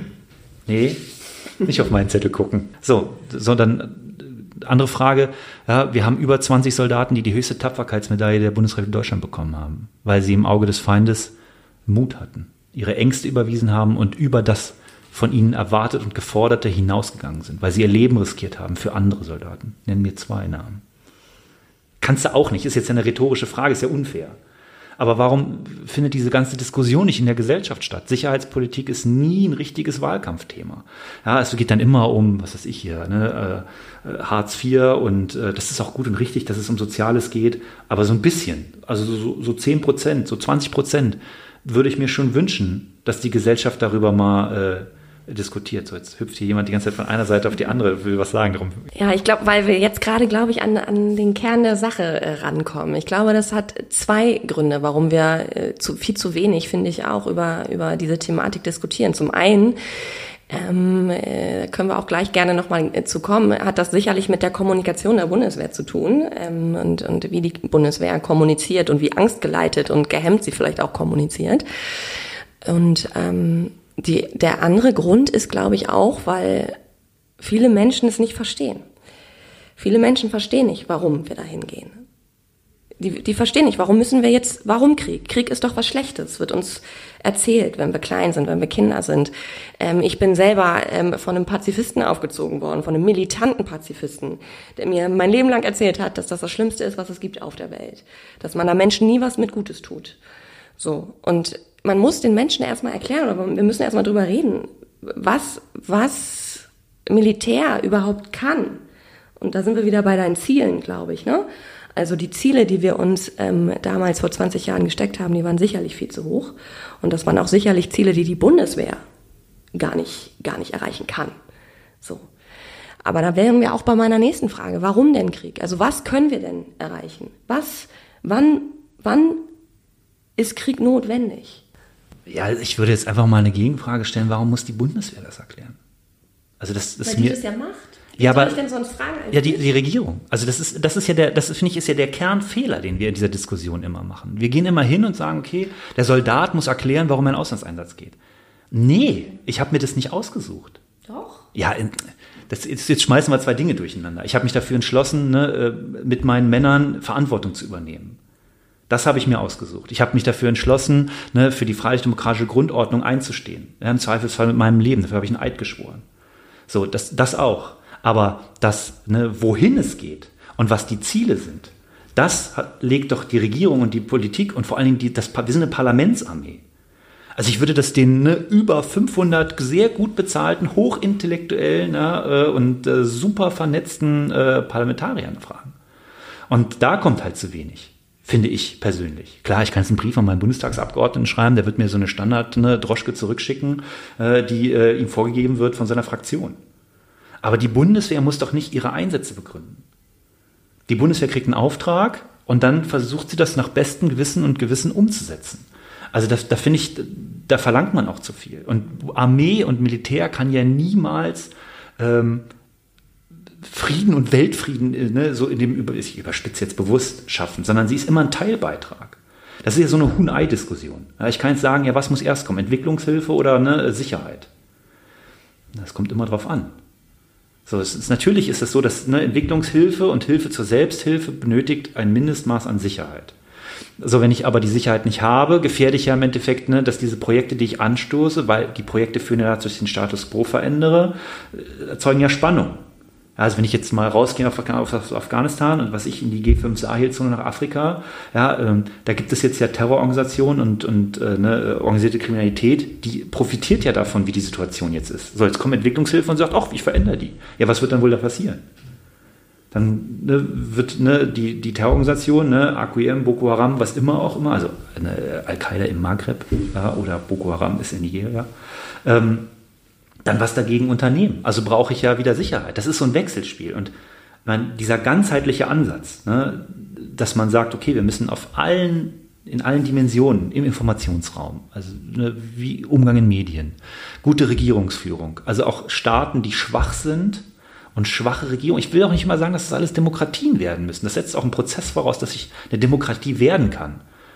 Ja, also wenn wir jetzt einen geschichtlichen Sprung machen, Erklärschleife, ja, in Europa haben sich die Menschen den Schädel eingeschlagen, fast tausend Jahre lang. Und jetzt verlangen wir von anderen Leuten, dass sie innerhalb von fünf Jahren diese Schritte machen. Das ist vielleicht ein bisschen viel. Sondern ne, die, die, dass die gute Regierungsführung machen im Sinne von, dass der Staat positiv belegt wird. Ja, ich rede jetzt nicht davon, dass wir den Sozialstaat in Afghanistan oder in Mali schaffen. Das ist auch, aber vielleicht einfach, dass die Polizei kommt und dass dann ein Verbrecher, ne, was Beispiel ein Dieb auch einen fairen Gerichtsprozess bekommt und nicht einfach verschwindet im Gefängnis. Dass es einen Dorfvorsteher gibt, der regelmäßig bezahlt wird und ein Interesse daran hat, dass es den Menschen in seinem Dorf besser geht. Und besser ist, der Brunnen funktioniert und es gibt eine Ernte und es verhungert kein Kind. Und besser ist, äh, es kommt ein Auto ne, von Ärzte ohne Grenzen und führt Impfungen durch. So, und ne, das ist doch besser. So, und das ist doch was, was die Regierung vorgeben muss. Mir hat mal ein lebensälterer Kamerad gesagt, ne, äh, Politiker kommen und gehen, die Armee bleibt. Das ist ja vielleicht gerade der Punkt. Also ich finde, ja, du hast irgendwo einen Punkt, wenn du sagst, würde ich dir stückweise recht geben, wenn du sagst, frag das die Politiker. Aber die Politiker erklären es mir ja auch nicht. Die können es mir ja auch nicht erklären. Und ich, und ich finde, die Bundeswehr äh, zieht sich viel zu sehr aus dieser Kommunikation heraus. Ich kann das verstehen, dass euch das nervt. Und ich kann das verstehen, dass das die Institution Bundeswehr nervt. Aber es kann ja auch nicht sein, ihr werdet ja mittlerweile zu, du hast vorhin von mündigen Bürgern gesprochen. Ich weiß nicht, wie nennt ihr das? In Bundeswehr intern mündiger? Staatsbürgeruniform. Staatsbürgeruniform. Und dazu werdet ihr ja auch erzogen innerhalb der Bundeswehr. Ihr, ihr würdet ja jetzt nicht, wenn jetzt, äh, weiß ich nicht, die AfD im schlechtesten Fall, ich sag's ja jetzt mal bewusst so plakativ, an die Regierung kommt und euch sagt, okay, Soldaten an die Grenzen und Schießbefehl irgendwie, dann würde ja vielleicht der eine oder andere in der Bundeswehr auch sagen, nö, mache ich nicht. Also ist dies doch diese Frage, wann Kriege zulässig sind und wann nicht, doch eine legitime, die wir irgendwie, da könnt, da, kann, da könnt ihr doch nicht sagen, nee, unterhaltet euch Gesellschaft, aber ohne uns, bitte. Wir führen ja nur aus. Das geht ja auch nicht. Ich habe das Gefühl, ich bin in einen Gesprächshinterhalt geraten. ähm, ja, natürlich nicht. Also deswegen diskutieren wir jetzt ja darüber. Also deswegen sage ich ja bewusst, ne, dass ich habe ja, also ich, das ist, also man muss dazu sagen, äh, dass äh, ne, Sarah und ich da schon ganz oft drüber diskutiert haben. Und mein Punkt ist halt, das hat ja zwei Seiten der Medaille. Das eine ist, ich bin ja Soldat. So, und als Soldat habe ich einen Eid geschworen, der meine berufliche Profession betrifft. Und auf der anderen Seite bin ich ja Bürger. So, und die Bundeswehr hat viel Geld ausgegeben, ne, hat mich studieren lassen, mich ausgebildet, dass ich eben auch diesen, diese Diskussion und diesen Diskurs ja, zu diesem Thema mit meinen Soldaten führen kann. Also intern auch. Und natürlich wird das diskutiert, aber das, das geht natürlich nur bis zu einem gewissen Punkt. Ja, ähm, und wer dann an den Punkt kommt und sagt, okay, ich kann das nicht mit mir vereinbaren, der kann ja die, die, wie ich finde, herausragenden Möglichkeiten der inneren Führung nutzen und sagen, ich kann es mit meinem Gewissen nicht vereinbaren und ich gehe. Und man muss keine Angst vor Repressalien oder Gefängnis oder sonstiges haben. Das, das ja, man verliert seine Existenz. Ja, äh, gut, ein Tod muss man immer sterben. Also was wollen wir jetzt? Also wollen wir jetzt sagen, ne, wir wollen äh, auf der einen Seite äh, nur noch die Befehle ausführen, die richtig sind. Ja, wer legt denn fest, was richtig und falsch ist? Also ich finde, als Parlamentsarmee, was ja auch garantiert ist durch Parlamentsbeteiligungsgesetze, ist diese riesengroße, und das ist eine sehr große Frage, ne, äh, macht das Sinn, sich an Kriegen zu beteiligen oder nicht? Das ist eine politische Dimension, die müssen Politiker beantworten. Natürlich ist es so, dass die Bundeswehr Generalität und Admiralität, also die, die Spitzenführung der Streitkräfte, da hart beraten muss und auch vielleicht öfter mal Nein sagen muss. Vielleicht tut sie es auch, das weiß ich nicht. Auch wenn ich manchmal das Gefühl habe, dass sie das vielleicht zu wenig tut aus meiner Froschperspektive. Aber ähm, am Ende des Tages entscheidet der Bundestag, wo wir hingehen. Und wenn ich das nicht mit mir vereinbaren kann als, als ne, Demokrat mit meinem Werte- und Normenkonstrukt, ne, die eine Seite der Medaille, dann muss ich gehen. Ja, dann, ja natürlich äh, gefährde ich meine Existenz, aber was ist jetzt die Alternative? Dass wir alle sagen, nein, das ist Meuterei, so funktioniert ja Armee nicht. Also Armee funktioniert ja auch auf Basis des Gehorsams. Und die, die, also man kann auch sagen, passt auf, Jungs, der jetzt hier der Meinung ist, er kann das nicht mit sich und seiner Welt vereinbaren, tritt links raus. Der Rest steigt ins Flugzeug. Es geht ja vor allem jetzt auch so ein bisschen, äh, ging es ja eigentlich darum, äh, dass wir darüber sprechen, wie, wie die Bundeswehr oder die Politik mit der Gesellschaft auch ähm, in Dialog tritt. Ne? Also ähm, es versteht nicht jeder Mensch da draußen, nicht, nicht jeder, ähm, wenn, vor allem wenn man überhaupt gar keinen Bezug und, und keine Verbindung zur Bundeswehr hat, verstehen das einfach viele Menschen nicht, warum die deutsche Armee am Hindukusch kämpfen muss. Für die ist das viel zu viel zu abstrakt, wenn, wenn dann in der Presse steht und wenn Politiker sagen, wir verteidigen unsere Sicherheit am Hindukusch. Das ist abstrakt. Und es ist noch abstrakter, wenn man sagt, wir sind 20 Jahre da und es hat sich noch nicht mal irgendwas verbessert von den Zahlen her. Strategischer Patt. Wie erklärt man das denn? Das ist was, ja, und ich weiß, was du jetzt sagen willst, das ist nicht, das ist auch nicht in Gänze Aufgabe der Bundeswehr, ganz bestimmt nicht. Aber ähm, ich bin ja auch Ehefrau eines Soldaten und ich bin gleichzeitig Journalistin und habe immer wieder festgestellt, dass da so ein, so ein ähm, immer so ein Ad-Hoc-Widerstand von der Bundeswehr kommt, wenn man versucht, in diesen Dialog zu treten. Also ich habe ja kein Problem mit dem Dialog. Ja, also es, das fängt ja schon damit an, also erstmal sitze ich jetzt ja hier. Ja, also ich kann mich jetzt einfach freisprechen und sagen, ja, ich äh, diskutiere es jetzt ja. Ich spreche von der Institution. Ja, also das, die Institution Armee kann nur begrenzt den eigenen Auftrag in Frage stellen. Ja, wir haben, solange er nicht gegen geltendes Recht und das Grundgesetz ist ein unfassbar schützenswertes und ne, meiner Meinung nach ne, international hoch anerkanntes äh, ne, ähm, Werte- und Normenkonstrukt, ja, es ist jetzt sehr klobig, was ich jetzt hier gerade sage, aber es ist als Institution ja, so unfassbar erstrebenswert. Ja, und die Väter des Grundgesetzes, die in Bonn ne, im Museum König das geschrieben haben, haben das ja vor dem Hintergrund des Zweiten Weltkriegs geschrieben. Und da viel, ich meine, die ganze deutsche Außen- und Sicherheitspolitik, die sagt, ne, äh, Militär ist das letzte Mittel und wenn man sich unsere europäischen Partner anguckt und die anderen NATO-Mitglieder und da die großen Länder, Groß Großbritannien, Frankreich ne, und, und die USA, die viel schneller bereit dazu sind, Militär einzusetzen zur ne, Gestaltung ihrer außen- und sicherheitspolitischen Interesse. Und die Bundeswehr handelt werteorientiert. Das ist auch mal eine, das ist mal eine Ansage. Also das heißt nicht, ne, äh, es, man kann natürlich immer Plattitüden raus, wir sind da nur für Öl. Wo ich frage, wo, wo ist denn Öl in Afghanistan? Also das, ich habe da nicht so viel Öl gesehen. Das liegt ja unter der Erde. Ja, ja, also es ist ja alles Quatsch. Also ja, äh, natürlich gibt es auch andere Länder, die ne, sehr viel Sicherheitspolitik und Außenpolitik betreiben, um ihre wirtschaftlichen Interessen zu. Aber die Bundesrepublik Deutschland macht Werte ne, Außensicherheitspolitik. So, und dem sind wir verpflichtet. Also ich wage, ne, ich stelle die These auf, zu sagen, ähm, dass es genug Mechanismen gibt, die da, ne, davor äh, Deutschland und die Bundeswehr schützen werden, dass die Bundeswehr missbraucht wird. Und selbst wenn wir jetzt dieses Extrem, ne, ich sage man muss mal vorsichtig sein, mit Extremen auf die Gesamtheit zu schließen, weil das meistens unschlüssige Schlüsse sind. Ähm, die AfD oder eine andere extreme Partei, ne, ähm, die Linke, ja, was weiß ich, sagt auf einmal, nee, wir machen das jetzt ganz anders. So, ja, dann gibt es ja immer noch eine Opposition und es gibt ne, äh, sag ich mal, Grundgesetzartikel, die ja Ewigkeitsbestimmungen haben. Ja, mir fehlt jetzt gerade der richtige Begriff dafür. Aber es ist, ähm, also die, die unveränderlich sind. Und das ist so viel Schutz. Also ich, ich habe viel mit ne, ausländischen ähm, äh, Partnern und anderen Armeen zusammengearbeitet. Die verstehen alle gar nicht, wie komplex das ist, was wir da tun. Also die haben diese zweite Medaille nur sehr, sehr begrenzt. Und wir, unsere ist schon so riesig. Ja, aber noch mehr, sag ich mal, da einzufordern, also wenn die Politik keine Antwort geben kann, dann würde ich sagen, dann, dann hat auch keiner eine Antwort. Und dann wählen wir falsch. Und dann frage ich Moos, wo ist denn die außerparlamentarische Opposition, die mal Fragen stellt? Und um den Bogen vielleicht auch zurückzuschlagen, ne, ähm, zu, zu dem ersten Teil ne, des, des, des Gesprächs, das wir geführt haben, also damit brauche ich doch keinen 21-jährigen falschen Megacom. Das ist ja so äh, Meta-Meta-Ebene. Ähm, am Ende des Tages geht der in Auslandseinsatz, weil es ihm befohlen wird. Er kann das mit sich vereinbaren. Er kann für sich entscheiden, okay, das ist innerhalb der rechtlichen Norm.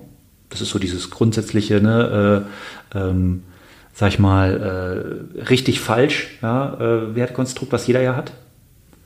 Und der geht, weil seine Kameraden gehen. Und der geht, weil er die alle wieder mit nach Hause bringen will. Und natürlich ist da auch ein Stück weit, wenn ich 19, 20 Jahre alt bin, Abenteuerlust dran. Jetzt kann man das natürlich wieder verteufeln, der will da mit der Waffe rumrennen. Nee. Ich habe eher das Gefühl gehabt, als ich da war, waren alle eher so, boah, ist doch mal cool, heute nicht rauszufahren. Ja, mal kein Risiko, ne, äh, heute weggesprengt zu werden. Ja, und äh, kein Soldat, der im Krieg war, wird danach sagen, boah, geil, ich will unbedingt wieder. Ja, ich meine, wenn man sich die, die, die Kameraden anguckt, ne, die äh, zum Beispiel Karfreitag gekämpft haben, also wenn sie jetzt Ralf Rückendorf fragen, ne, der ist erblindet ja, in, dem, in dem Gefecht, weil er ne, sein Leben riskiert hat für das Leben anderer. Und in seiner unmittelbaren Nähe ne, es explodiert ist und er durch sein Augenlicht verloren hat. Mit Ende 30. So, das ist jetzt zehn Jahre her. Das heißt also, der wird ne, Lebenserwartung 70, die Mehrheit seines Lebens ne, blind sein.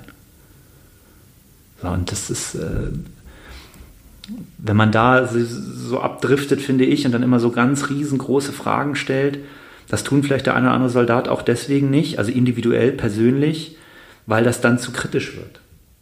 Ja, man muss ja auch Vertrauen darauf haben, dass die Politik, ne, eben weil es wir eine Parlamentsarmee sind, ähm, das Richtige tut. Ich kann nicht immer rumlaufen und ständig ne, das alles in Frage stellen. Weil dann äh, kann ich auch nicht mehr arbeiten. Und dann, dann müsste ich ja sagen, ich gehe. Und äh, für mich, ich kann das immer noch alles in meinen eigenen ne, ähm, Werte- und Normkonstrukten so mit mir vereinbaren, dass ich sage, ich gehe auch noch 2018, 19 und ich gehe auch 2021, 22. Hoffentlich dann mal ein anderes Land, aber so generell. So, und das ist, ist aber eine individuelle Frage warst jetzt ja gerade schon wieder ähm, bei, bei deinem Zug und äh, in Afghanistan ähm, 2010. Kannst du vielleicht nochmal, ähm, ich weiß nicht, inwiefern das möglich ist, aber kannst du vielleicht ein paar Begebenheiten erzählen? Du hast es ja schon ein paar Mal im privaten Gespräch gemacht, die dich vielleicht auch beeindruckt oder geprägt haben im Nachhinein? Also ähm, klar ist das so, dass das da Ereignisse und ähm, sag ich mal, ja, Geschehnisse gab, die einen nicht mehr loslassen. Ja, also ich meine, das posttraumatische Belastungsstörung, PTBS, die kommt ja nicht von ungefähr. Und es ist auch, es ist nicht normal, ja, wenn man äh, irgendwo nachts mit einer Waffe an der Häuserecke steht und dann in unmittelbarer Nähe ne, irgendwas explodiert. Es ist nicht normal, ähm, mit 20 äh, ne, im Feuerkampf zu stehen. Und Feuerkampf heißt, es schießt einer auf einen. Mit der Zielsetzung, einen umzubringen das sind ja alles Dinge, die, die gehen ja nicht spurlos an einem vorbei. Und ja, man ist dafür ausgebildet. Ne? Es, ähm, ich mag zum Beispiel diese Vergleiche mit äh, ne, ähm, anderen Institutionen, ne, die für die Sicherheit ne, der einer Gesellschaft sorgen, mag ich nicht so gerne, weil ich finde, dass der Soldatenberuf schon nochmal eine andere Liga ist. Ja, ich habe unheimlich viel Respekt vor Polizisten und Feuerwehrleuten, weil die viel öfter in intensiven Situationen sind. Aber ähm, ich meine, wenn man jetzt in der Fallschirmjäger in der Infanterie ist, ne, also dann, dann, meldet man sich ja zur, zur Kneipenschlägerei. Also man fährt ja wohin mit der Zielsetzung, ja, heute geht's hier zur Sache. Das ist auch nicht so, oh, durch Zufall ist hier gerade etwas passiert. Das kann passieren, wenn man Hinterhalt gerät, aber in der Masse der Zeit, zumindest im Kriegsjahr 2010, war das auch relativ häufig so, ja, und heute greifen wir an. Und ich habe an einer Angriffsoperation teilgenommen, ähm, Tosa Agarib 2, und äh, das ist halt was anderes, wenn man auf einmal ne, sein, sein, sein Waffensystem oder sein, sein gepanzertes Fahrzeug aufmunitioniert und mit äh, ne, ähm, Lenkflugkörpern und Raketen und äh, Panzerfäusten und MG-Munition voll lädt bis Oberkante. Da ist die Stimmung auch jetzt nicht so gelöst, ist mein Eindruck. Also ich hatte eher so das Gefühl, dass da jeder auch so ein bisschen, ne, das ist halt was anderes zu, ich fahre raus und es kann passieren, zu, ich fahre wohin, es passiert in jedem Fall. Und ähm, wir haben dann die, haben dann an der Operation teilgenommen und äh, es kam dann auch zu äh, Feuergefechten und äh, einem ID-Anschlag. Und das brennt sich halt ein. So, und das ist nicht nur bei mir so, sondern das ist, also ich bin in der sehr glücklichen Situation, dass ich äh, mich immer noch mit den Soldaten meines Zuges jedes Jahr treffe. Ja, jetzt fast schon zehn Jahre. Und wir sind auch, die Masse von ihnen sind gar keine Soldaten mehr und wir sind auch schon lange über das, ne, äh, sag ich mal, distanzierte Vorgesetztenverhältnis hinaus. Also ich bin für die inzwischen immer, eine, also entweder immer noch Captain, das werde ich glaube ich für immer bleiben bei denen, oder einfach nur der Nils. Und äh, wir unterhalten uns da viel drüber. Und das ist auch so ein bisschen, also meine Frau Jana nennt das immer ne, die Männer-Selbsthilfegruppe. So einmal im Jahr. Wir unterhalten uns dann so die ersten zwei, drei Stunden immer so, was passiert im Leben des anderen gerade. Ne? Kind neuer Job, you name it. Und dann geht's immer um Auslandseinsatz und unsere Zeit im Zug. Und ähm, da kann, also das ist mein Beispiel, ich kann genau noch sagen, also es ist gefühlt so sagen, welche Farbe der Nachthimmel hatte. Und wie es roch. Völlig surreal. Wie roch es denn? Scheiße. Ländliche Regionen von äh, Afghanistan äh, wird Landwirtschaft viel mit, äh, sag ich mal, natürlichen Düngemitteln äh, ne, betrieben. Ähm, ja, und ansonsten kaltmetallisch. Das ist ein bisschen abstrakt jetzt, aber ist so. So, und ähm, auch die Situation, also ich, wir waren da zu sechst mit zwei äh, Wieseln, ähm, irgendwo im Nirgendwo, im Niemandsland, zwischen ne, der Region, wo klar war, dass äh, ne, die NATO oder die Bundeswehr die Kontrolle hat, und der Region, wo die Taliban die Kontrolle hatte. Und wir waren so dazwischen. Und ähm, ja, wenn man nur zu sechs ist, dann wird das auch sehr überschaubar. Also wir hatten so einen Überwachungsaufklärungsauftrag für andere Soldaten, die dann über uns weiter ne, die eigentliche, ähm, sag ich mal, Gebiet der Taliban angreifen sollte ähm, und die Taliban vertreiben oder halt entwaffnen, festsetzen, an die afghanische Polizei übergeben, wie auch immer. Und äh, ja, also das, wir waren zu sechs, war der, der Rosi, der Bodo, ähm, der Moritz, der Walle, ich und der Spieß. Ähm, der Spieß war nicht die Funktion des Spießes, wer sich bei der Bundeswehr auskennt, sondern der hieß tatsächlich so. Und ähm, ja, dann musste ich halt dem Bodo sagen, ja, geh mal da drüben hier ne, äh, auf den Hügel und sicher mal. Und dann stand der Bodo da alleine, 20 Meter weit weg von mir, bei Dunkelheit. Im afghanischen Dorf, wo 600 Leute lebten. Und das ist dann schon hart. Ja, also, und das, in der Situation selbst kam mir das gar nicht so krass vor. Ja, also zu sechst in diesem Dorf bei Nacht. Ja, ähm, ich habe aber, weil ich einfach da in dem Moment äh, funktioniert habe, weil ich äh, einfach das abgespult habe, was man mir jahrelang beigebracht hat und meine Soldaten, die wir, die ich ja in der Masse ausgebildet habe, in meinen Unteroffizieren zusammen, empfanden das auch nicht so als komisch. Und gesagt, das, das haben wir ja jahrelang geübt. Ähm, hat einer die Tür aufgemacht, einen mitgenommen, wäre weg gewesen. Ja, also ich sag mal so, ich hätte noch gehofft, dass er sich ein bisschen wehrt, wenn man das mitbekommt, ja, aber ähm, und das kam erst so mit der Zeit. Also so zwei, drei Jahre später, ne, ich war nach meinem zweiten Auslandseinsatz, habe ich die Funktion gewechselt und bin relativ schnell in, eine, in meine Cheffunktion. Also ich war dann Kompaniechef von 140 Soldaten. Und da war ich so unter Strom, dass ich da gar nicht auch so mich mit auseinandersetzen konnte. So, und das kam dann danach, als ich dann so mal Zeit zum Atmen hatte. Und ähm, das ist dann schon so, wo man sich dann sagt, okay, ja, das ist jetzt nicht so eine Situation, die ich dann jeden Tag meiner Frau erklären muss. Ich habe da auch so fünf, sechs Jahre für gebraucht, bis ich dann ähm, mit meinem engeren Familien- und Freundeskreis darüber reden konnte. Und ähm, jetzt halt nochmal vier, fünf Jahre, dass ich jetzt so darüber reden kann. Ja, weil das, also wenn man das eigene Ableben ähm, real vor Augen hat, das verändert. Ja, und dann, äh, ich bin sehr froh, dass ich äh, nicht davon träume. Und ich glaube fest daran, dass das daran liegt, dass ich einen sehr guten Zusammenhalt mit meinen Männern hatte. Und dass wir da uns regelmäßig treffen. Weil ich auch sagen muss, also ich habe auch zwei Soldaten aus meinem Zug ähm, haben äh, posttraumatisches Belastungssyndrom bekommen. Ja, der eine relativ kurz danach, das konnte dann auch relativ schnell, sag ich mal, äh, konnte da geholfen werden. Ähm, aber was macht man, ja, wenn dann ein 26-jähriger Mannschaftssoldat, den man seit mehreren Jahren kennt. Ich kannte den aus einer Vorverwendung schon vor meinem Studium. Und durch Zufall waren wir dann später wieder im selben Zug, was sehr witzig war. Wir mochten uns echt und dann rief, rief der mich an, äh, ne, nachdem wir aus dem Einsatz zurück waren. Da war ich schon Chef nachts und hat gesagt, nee, ich kann nicht mehr. Der, äh, der ist eine Maschine. Ja, also äh, 1,90 groß hier, ne, 110 Kilo, nur Muskeln. Und dann ruft dir der Bär von Mannheim an und sagt, ich kann nicht mehr. Was machst du da?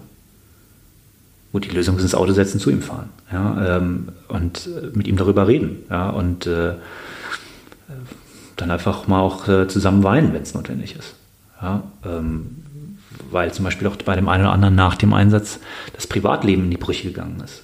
Ja, weil man Schwierigkeiten hatte, ne, dieses auf denselben Nenner zu kommen.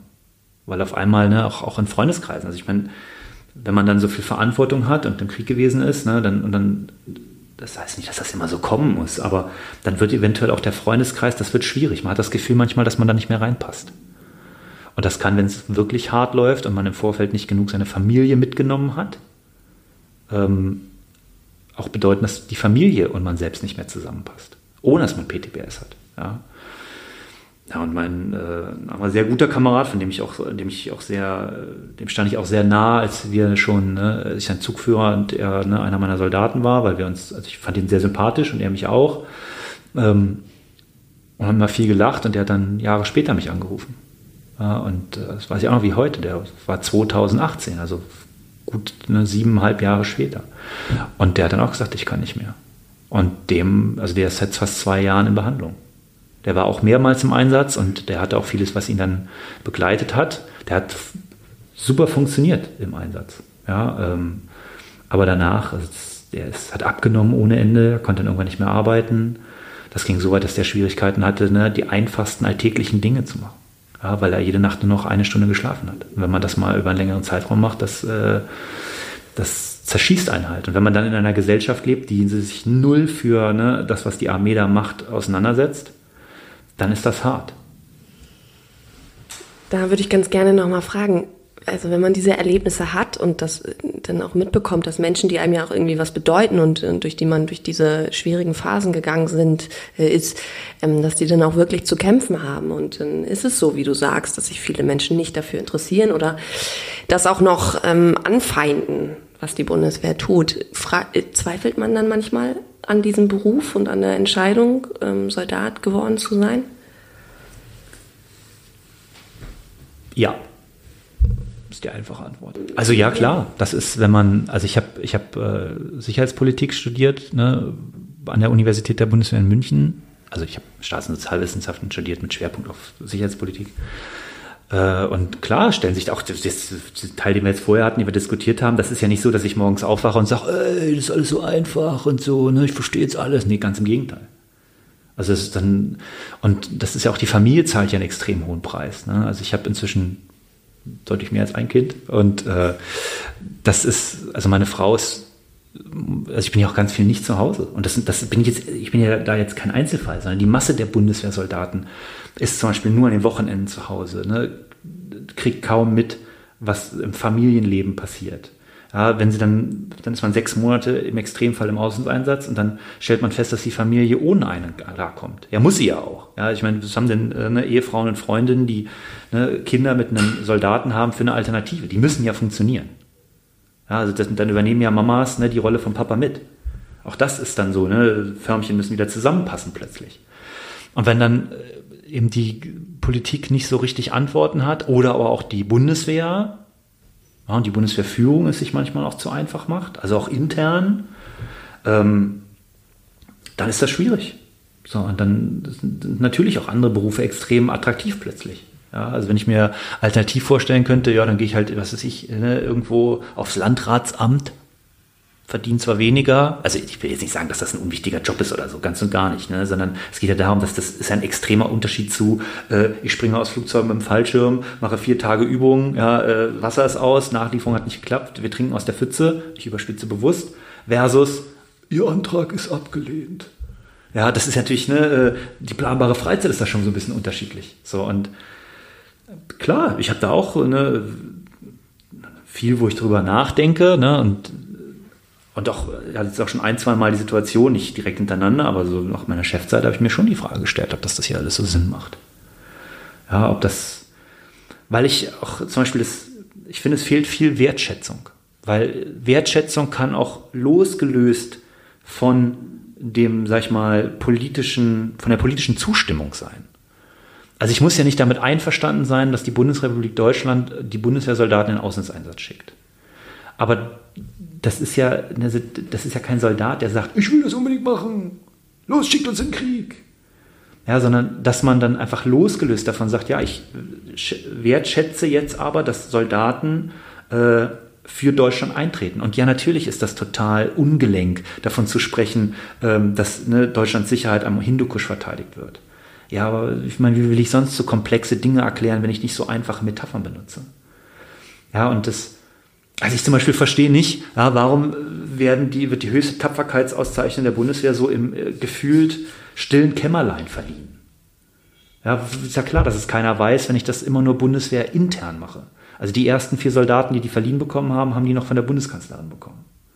Das muss natürlich jetzt nicht immer der Fall sein, ne? aber ähm, ich sag mal, so ein Staatssekretär im BMVG, das wäre schon nicht schlecht. Und dann sag ich mal, die Presse wäre auch ganz nett. So, und dann halt auch die Bundeswehr intern. Ja, ich meine, wenn man sich selbst nicht feiern kann, weil man dazu unfähig ist, dann braucht man auch nicht dafür erwarten, dass das andere tun.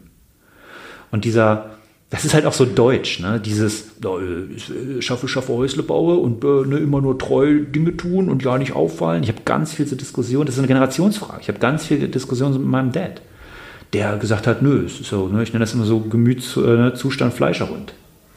Und dann mache ich das halt. Dafür, will ich, dafür ich, ich diene ja treu. Und ich sage ja, gut, das ist ja auch schön, dass man das tut. Das, ist ja, das tun ja alle. Aber ich meine, wir leben in einer immer mehr mediatisierten Welt, in der bräuchte der Generation XY ne, nicht kommen mit, ne, ihr wird treu gedient. Das ist ein bisschen dünn. Ja, und das hilft auch nicht.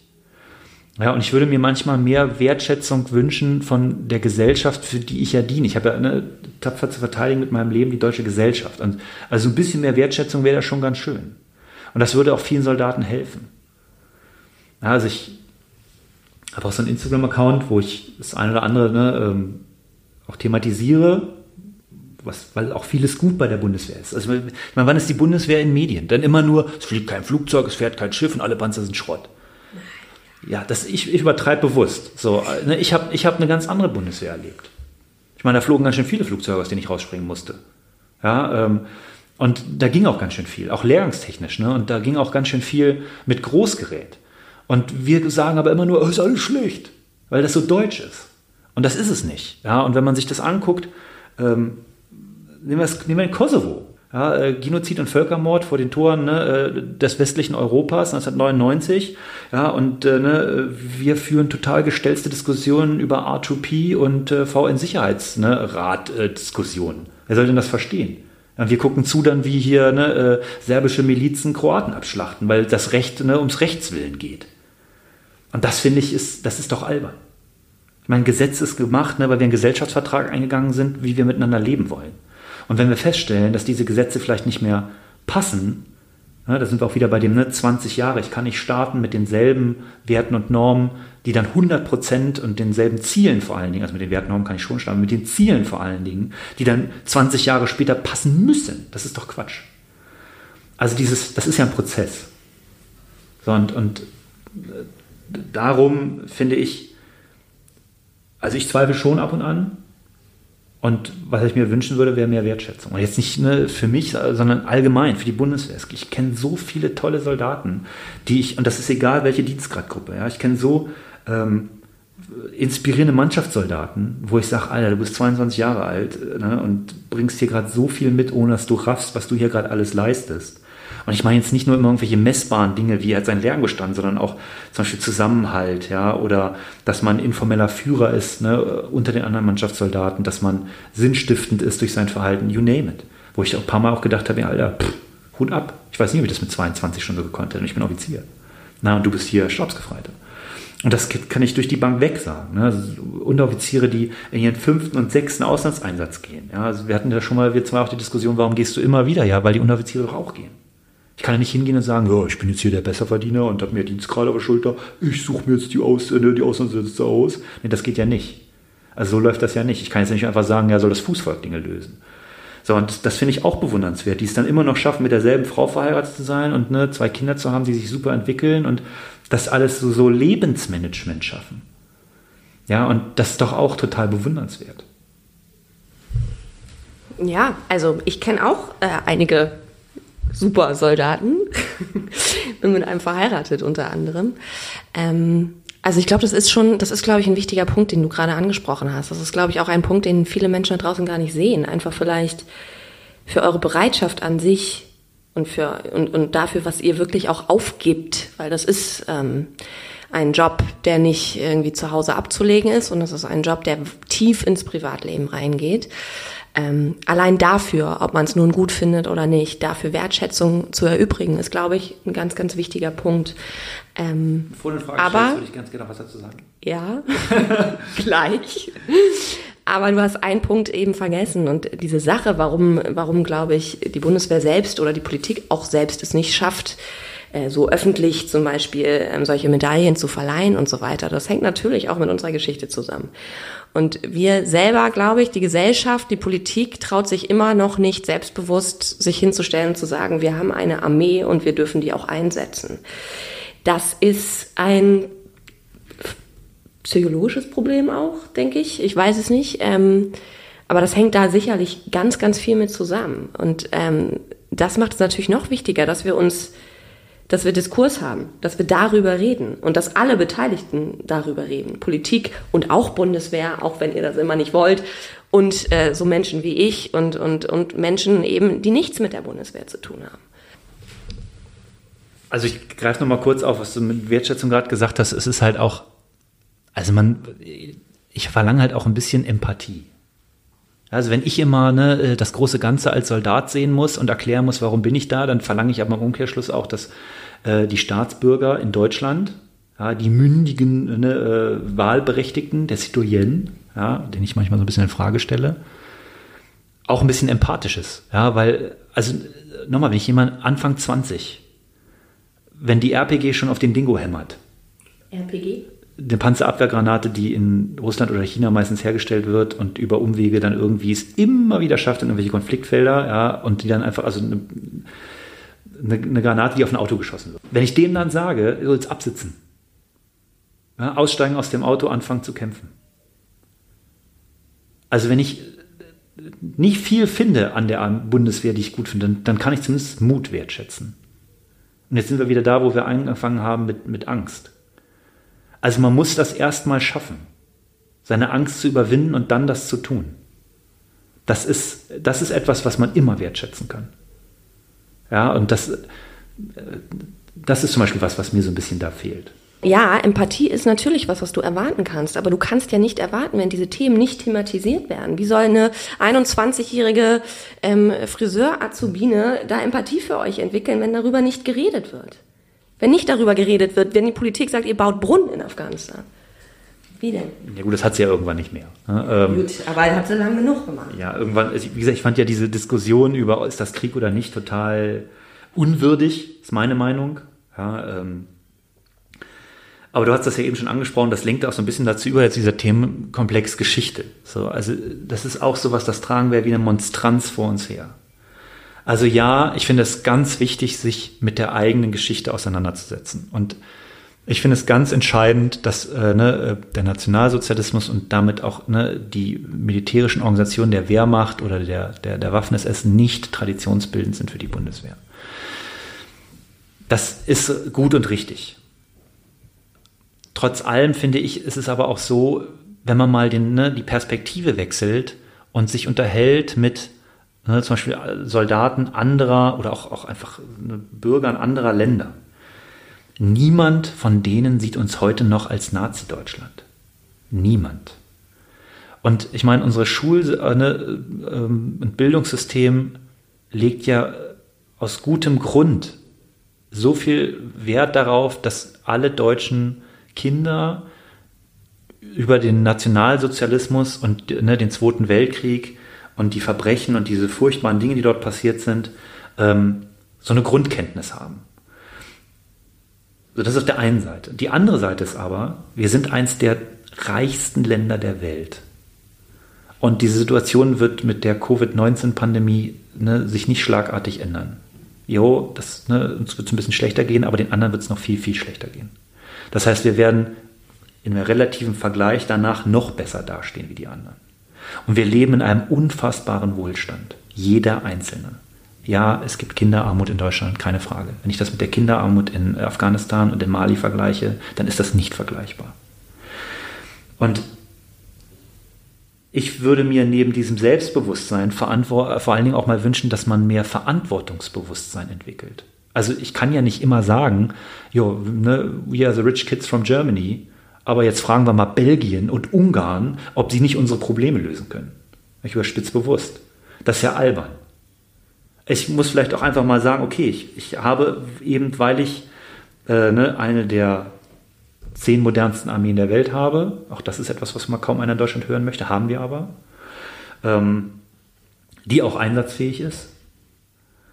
Und wir haben gleichzeitig auch die finanzielle Tiefe und wir haben eine Werte- und Norm äh, ne, ähm, ausgerichtete Außen- und Sicherheitspolitik, die so viel mehr Instrumente ins Feld führt wie alle anderen.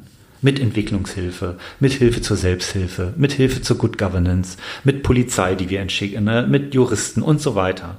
Wir committen uns so hart ja, in all diesen europäischen Missionen, die zivil sind, um eben, was weiß ich, in Gaza ja, äh, Grenzkontrollen und Rechtsstaatlichkeit äh, zu vermitteln. Das haben wir mal 2000, Anfang der 2000er Jahre gemacht als Beispiel. So, und das wird immer alles so weggestoßen. Ne? Und wir sehen immer nur, ja, Bundeswehr und die geht jetzt ja in Einsatz und in Krieg und ja, Wehrmacht und können wir alles nicht. Ich sehe es genau andersrum. Ja? Wie konnten wir zulassen, obwohl Deutschland mal für einen ne, äh, Genozid äh, ne, an so vielen Menschen verantwortlich war, wie konnten wir zulassen, dass Ruanda passiert? Wie konnten wir so lange zögern und diskutieren jetzt immer noch darüber, ob dies, die Bombardierung ne, im Rahmen des Kosovo-Krieges rechtlich ne, zulässig war oder nicht? Ey, ganz ehrlich, jo, das kann man ausdiskutieren. Aber auf der anderen Seite äh, kann man ja mal all die überlebenden äh, muslimischen Kroaten fragen, die das überlebt haben, weil sie befreit worden sind. Und ne, all die Familien, wo es nicht geklappt hat, weil die Vereinten Nationen so zögerlich waren. Auch nochmal, ne, man historische, ist eine Rückbetrachtung. Ja, in der Situation selbst hatte man vielleicht keine besseren Antworten. So, und das auch Ruanda. Ja, wenn man den kanadischen General, ne, sein Buch liest, ähm, auch der hatte in dem Moment ne, tausend Fragen und die Politik keine Antworten. Aber das würde ich mir auch wünschen. Wir diskutieren immer nur, ja, und dann vor ne, 60 Jahren, vor 70 Jahren und ne, die, die deutsch-ewige Schuld. Ja, also ich muss immer sagen, ich habe keine Schuld. Ich bin 1982 geboren. Ich habe Verantwortung. Ich habe Verantwortung, dass das nicht wieder passiert. Darum bin ich ja auch zur Bundeswehr gegangen, weil ich Menschen helfen wollte. Die Schuldfrage können wir aber mal ablegen. Wir haben eine Verantwortungsfrage. Und eine Verantwortungsfrage geht einher, dass man Dinge diskutiert und dass man ein gesellschaftliches Bewusstsein wird. Und wenn ich hier, äh, sag ich mal, eine Message droppen kann, ja, fragt euch dann mal, ob wir nicht als deutsche Gesellschaft mehr Verantwortung haben. Ja, mit 1,5 Millionen äh, ne, Flüchtlingen, ja klar, ich wäre aus Syrien auch gekommen. Also wenn man sich das beschäftigt mit, wann Menschen anfangen zu flüchten, die dauerhafte Flucht aus seiner Heimat ist ein so schwerwiegender Schritt, der dauert unfassbar lange. Wenn ich aber zwei, drei Jahre in, äh, quasi in irgendeinem Keller gehaust habe und, ne, äh, sag ich mal, ein Diktator Fassbomben auf die Schulen und die Krankenhäuser ne, geworfen hat, wo meine Kinder hingehen oder behandelt werden sollen. Und ich mir irgendwann sage, ich kann hier kein lebenswertes Leben mehr führen. Ja, natürlich kommen die alle. Also wir haben jetzt Afghanistan versucht, sagen wir alle war ein Misserfolg. Okay.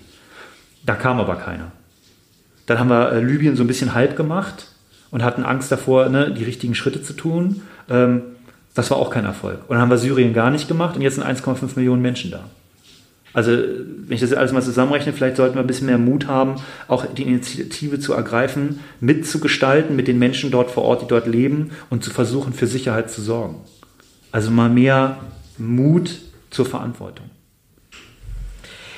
Also ich, es hat ein bisschen gedauert, bis ich Nils dazu überredet hatte, dass er hier mit mir so einen Podcast aufnimmt. Er hat mich, glaube ich, zehnmal gefragt, warum ich das mit ihm machen will. Und er hat das immer nicht verstanden. Ich glaube, ähm, die Frage wäre jetzt beantwortet. Da müssen wir, glaube ich, nicht mehr weiter drüber reden. Ähm, ich habe noch tausend Fragen. Ich glaube, ich könnte noch äh, drei Stunden äh, mit Nils diskutieren.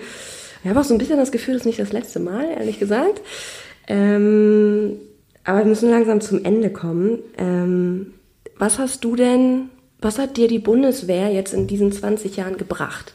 Was, was ist so die Kernessenz? Was hast du gelernt? Also das klingt jetzt ein bisschen groß, ne, wenn ich das so sage, aber die Bundeswehr hat mich zum besseren Menschen gemacht. In der Summe hat die Bundeswehr mich als allererstes unfassbar wachsen lassen. Man also die Bundeswehr hat mich dazu gezwungen, mich immer aus meiner Komfortzone herauszubewegen. Und das ist jetzt nicht nur, sag ich mal, immer so, so auf die, die physischen Aspekte. Ne? Ja klar, ich meine, ich meine, wir hatten ganz am Anfang diese Nummer mit Fallschirmspringen. Ja, also das, das, das hat ja extrem mich gefordert. So, und ne, nachdem ich mein Springabzeichen bekommen habe, habe ich ja fast gar nicht mehr in mein Auto gepasst, ja, vor lauter Stolz auf mich selbst. Und ähm, sie hat auch mir, also ich bin ein impulsiver Mensch, ne, der leicht zu begeistern und leicht aufzuregen ist, also in alle Richtungen impulsiv, hat mir beigebracht, einfach durch die Funktionen, die ich durchlaufen habe, dass man aber so nicht als Vorgesetzter sein darf. Also, also bei der Bundeswehr, Soldaten wollen geführt werden, aber sie wollen einen berechenbaren Vorgesetzten. Und schon gar keinen, der immer rumschreit. Sondern sie wollen einen Menschen. Sie wollen jemanden, der nahbar ist, der, der auch mal sagt, jo, ist, heute ist nicht mein Tag, ja, aber trotz allem funktioniert. Und den Auftrag erfüllt, ne, also der ihm gestellt worden ist. Und das muss nicht immer nur um Einsatz sein. Ich meine, wir haben uns viel über Einsatz unterhalten. Ich meine, ich war 18 Jahre in Deutschland ja, und ein Jahr in Afghanistan. Also das ist, der Schwerpunkt liegt ja ganz klar in Deutschland. Ich äh, habe eine ziemlich heftige Version von Legasthenie, also so eine Rechtschreibschwäche mit, ich schreibe Buchstaben verkehrt und so, ne, und habe mich so durchs Abitur gemogelt. In Nordrhein-Westfalen ging das. und äh, habe dann im Studium das überwunden. Ja, habe dann festgestellt, ne, es, es, war nicht mal klar, ob ich ein Abitur schaffe oder nicht, sondern äh, die Bundeswehr hat mir gesagt, nee, Sie gehen jetzt studieren, sonst können Sie gehen. Und ich dachte, nee, ich will nicht, ich will Soldat sein. Und dann hat sie gesagt, nein, Sie gehen jetzt oder Sie machen das. Und ich gesagt, okay, dann muss ich das machen. Und habe dann erkannt, dass, das, ähm, dass ich das kann. So, dann, dass man äh, auch, auch meine, sag ich mal, neben der Bundeswehr, mein, wie ich, wie ich Umgang mit anderen Menschen, also wie man, welche Beziehungen ich zu anderen Menschen habe, zu meinen Freunden, zu meinen, auch zu Freunden, die überhaupt nichts mit Bundeswehr zu tun haben, wie ich dann in der Lage bin, ähm, ne, sag ich mal, achtsam mit denen umzugehen. Ja, auch ich meine, unterm Strich, ne, wenn man sich, wenn man darüber diskutiert und wer das, wer das jetzt hier sich anhört, mit dem teile ich ja nicht nur meine Geschichte sondern, und, und stellvertretend für so viele anderen Soldaten, sondern ab dem Moment ne, muss derjenige, der das sich ja anhört, auch die Geschichte mittragen und mit ertragen. Ja, also und zwar in allen Dimensionen. So, und auch, auch das ist etwas, das, wie geht man damit um? Wir hatten das vorhin das Beispiel, ja, dann ruft einen mit 20er an und sagt, ich kann nicht mehr. Dass man dann erkennen muss, dass man auch füreinander da sein muss. Ja, und ich hatte es ja auch vorhin gesagt, ne, meine Frau sagt immer, ihr seid doch eher wie Familie als wie Bundeswehr. Meine damalige Teileinheit. Und das würde ich heute unterschreiben. Das werden, auch wenn das abgedroschen klingt, aber für immer meine, äh, ne, äh, Amerikaner haben einen schönen Begriff für dieses Brother in Arms, also das werden für immer ähm, meine Brüder da bleiben weil ich mit denen etwas durchlebt habe, was ich ja, also auch wenn ich das jetzt so angeschnitten habe, in der gesamten Intensität und des Umfanges dessen, das kann man nur mit denjenigen teilen, die das miterlebt haben. Und ähm, dieses Gesamtpaket, sag ich mal, ne, dass man physisch über sich hinausgewachsen ist, viel belastbarer, auch in Alltagssituationen, mit diesem Stress und auch Unwohlsein oder einfach mal abgefuckt zu sein, ja, umgehen zu können geistig ne, hat die Bundeswehr mich auf eine ganz andere Ebene gehoben, weil sie mich eben gezwungen hat zu studieren und danach auch mir noch andere Ausbildung hat zukommen lassen. Ähm, und dort auch viel im Diskurs gegangen ist ne, und wusste auch nicht darum ging, oh, wir setzen jetzt hier was vor und das muss jetzt so gemacht werden und das ist jetzt hier Staatsräson und jeder denkt so in der Bundeswehr, nein, eben nicht. Sondern ich habe eher erlebt, dass Vorgesetzte, die auch lebenswahr eher Kontroversität gefördert haben. Kritisch sein. Ja, immer bis zum gewissen Punkt, weil natürlich am Ende des Tages Armee auch funktioniert, weil das Befehl Gehorsam ist, aber diese, diese Auseinandersetzung, auch dieses Infragestellen mal, auch wenn man ne, zum Beispiel die Gelegenheit hat, ich meine, es gibt ja Schnittmengen Politik, Militär, auch dann der Politik auf den Zahn fühlt und sagt, nein, ich lasse das jetzt nicht so durchgehen. Innerlich. Ne? Also, auch da gilt es, die Etikette zu wahren. Ja? Ähm, also ich das auch gehört. Ja, ich gehe nicht hin, sage Bundesabgeordneter, pass mal auf, ey, du hast das letzte Mal hier voll die Scheiße abgestimmt. Das macht man ja nicht. Ja, ähm, also kann man, aber dann erreicht man den anderen ja nicht. Und all diese Dinge. Ja, auch, auch das, ich bin auch viel weg. Ähm, mir zum Beispiel auch bewusst werden, dass ich bin, bin Vater von drei Kindern, dass man dann auch sagt, okay, ich, jetzt ist Family Time und jetzt rücke ich Bundeswehr in den Hintergrund und jetzt lasse ich mich 100% auf meine Kinder ein. Und all die Dinge, die ich vielleicht sonst, ich jeden Tag da wäre und das so ich meine, das ist auch Alltag und Job, das ist auch ein bisschen Alltäglichkeit, ja, ähm, Ich sage, nee, ich bin zwar nur drei Tage vielleicht da, aber jetzt geht es mal 100% nur um meine Kleinste. Und dann äh, ist es halt dann das 47. Mal Tee trinken, immer aufpassen, wo sie das Wasser herhaben. Ja, Zweijährige kommen nur an begrenzt Wasser ran. ähm, oder was weiß ich, Puppenhaus spielen oder mit meinem Sohn, ja, äh, wenn es sein Herzenswunsch ist, mit der Nerf durchs Haus jagen. Ja, was ich immer so ein bisschen denke, so, ah, naja, muss man das jetzt als Soldat mit seinem Kind? Ja, wenn mein Sohn das will. Also all diese Dinge, dieses ne, äh, sich einstellen können auf Situationen, sich einstellen können auf Menschen, für Menschen da sein und andere Menschen auch versuchen, zu besseren Menschen zu machen. Ja, es ist ja, man versucht ja nicht nur Soldaten besser zu machen, man versucht ja im Regelfall auch indirekt, unbewusst den, den, den Menschen besser zu machen. Also wenn ich mich mit einem, weiß ich hier, 29-jährigen erst ne, werdenden Vater unterhalte und der mir sagt, ich habe voll Schiss hier, weil bin ich Vater, wie soll ich das alles hinkriegen? Und mit dem dann seine Erfahrung teilt, dann macht man ja den vielleicht, wenn es ein guter Ratschlag war, das weiß ich nicht, danach nicht nur zum besseren Soldaten, sondern auch zum besseren Menschen. Sondern all das sind Dinge, die die Bundeswehr mir ermöglicht hat. Schön. Ähm, letzte Frage. Wer willst du sein, wenn du 85 bist, in deinem Schaukelstuhl sitzt und ja, auf dich guckst und auf dein Leben guckst? Boah, harte Frage. Jemanden, der für andere Menschen einen Unterschied gemacht hat. Nils, vielen, vielen Dank für deine Geschichte, für deine Offenheit und ähm, ja, für die deutlichen Worte, die du auch gefunden hast. Es, ich, es klingt immer so, ich weiß das, dass Nils einen total anpöbelt manchmal. Das tut er nicht, das meint er auch nicht so. Er ist nur sehr leidenschaftlich. Ähm, ich habe wieder viel gelernt. Ähm, und ich hoffe, ähm, unsere Zuhörer auch. Und ähm, ich bin mir relativ sicher, dass wir uns früher oder später nochmal unterhalten werden auf diesem Kanal. Danke dir. Ja, vielen Dank für deine und äh, für eure Zeit. Das war die Geschichte von Nils. Ich hoffe, wir konnten etwas dazu beitragen, die manchmal leider sehr verhärteten Fronten zwischen Bundeswehr und Gesellschaft etwas aufzubrechen. Einfach indem wir angefangen haben, über Enttäuschungen, Erwartungen und über offene Fragen zu sprechen. Nils und seine Frau sind in den vergangenen anderthalb Jahren zu unseren Freunden geworden. Er hat mich und meine Fragen von Anfang an ernst genommen und sich ihnen gestellt, auch wenn er manchmal ausgewichen ist. Das ist trotzdem sehr selten und das erfordert Mut und dafür bin ich sehr dankbar. Diese Folge hat mich sehr herausgefordert. Ich hatte oft einen großen Kloß im Hals, auch jetzt, in dem Moment, in dem ich das vertone. Und manchmal floss da auch die ein oder andere Träne. Aber ich habe etwas ganz Entscheidendes von diesen Gesprächen gelernt, nämlich, dass die Frage nach dem Sinn von militärischen Einsätzen keine ist, die mir Soldaten wirklich beantworten können. Es ist wahrscheinlich einfach unfair. In dem Moment, in dem ein Soldat einen Einsatz, an dem er teilgenommen hat oder teilnehmen wird, als unsinnig bezeichnet, führt er seinen Beruf oder besser seinen Auftrag und damit vieles, woran er glaubt und womit er sich identifiziert, ad absurdum. Vielleicht ist der Preis von militärischen Einsätzen einfach zu hoch für den Zweifel.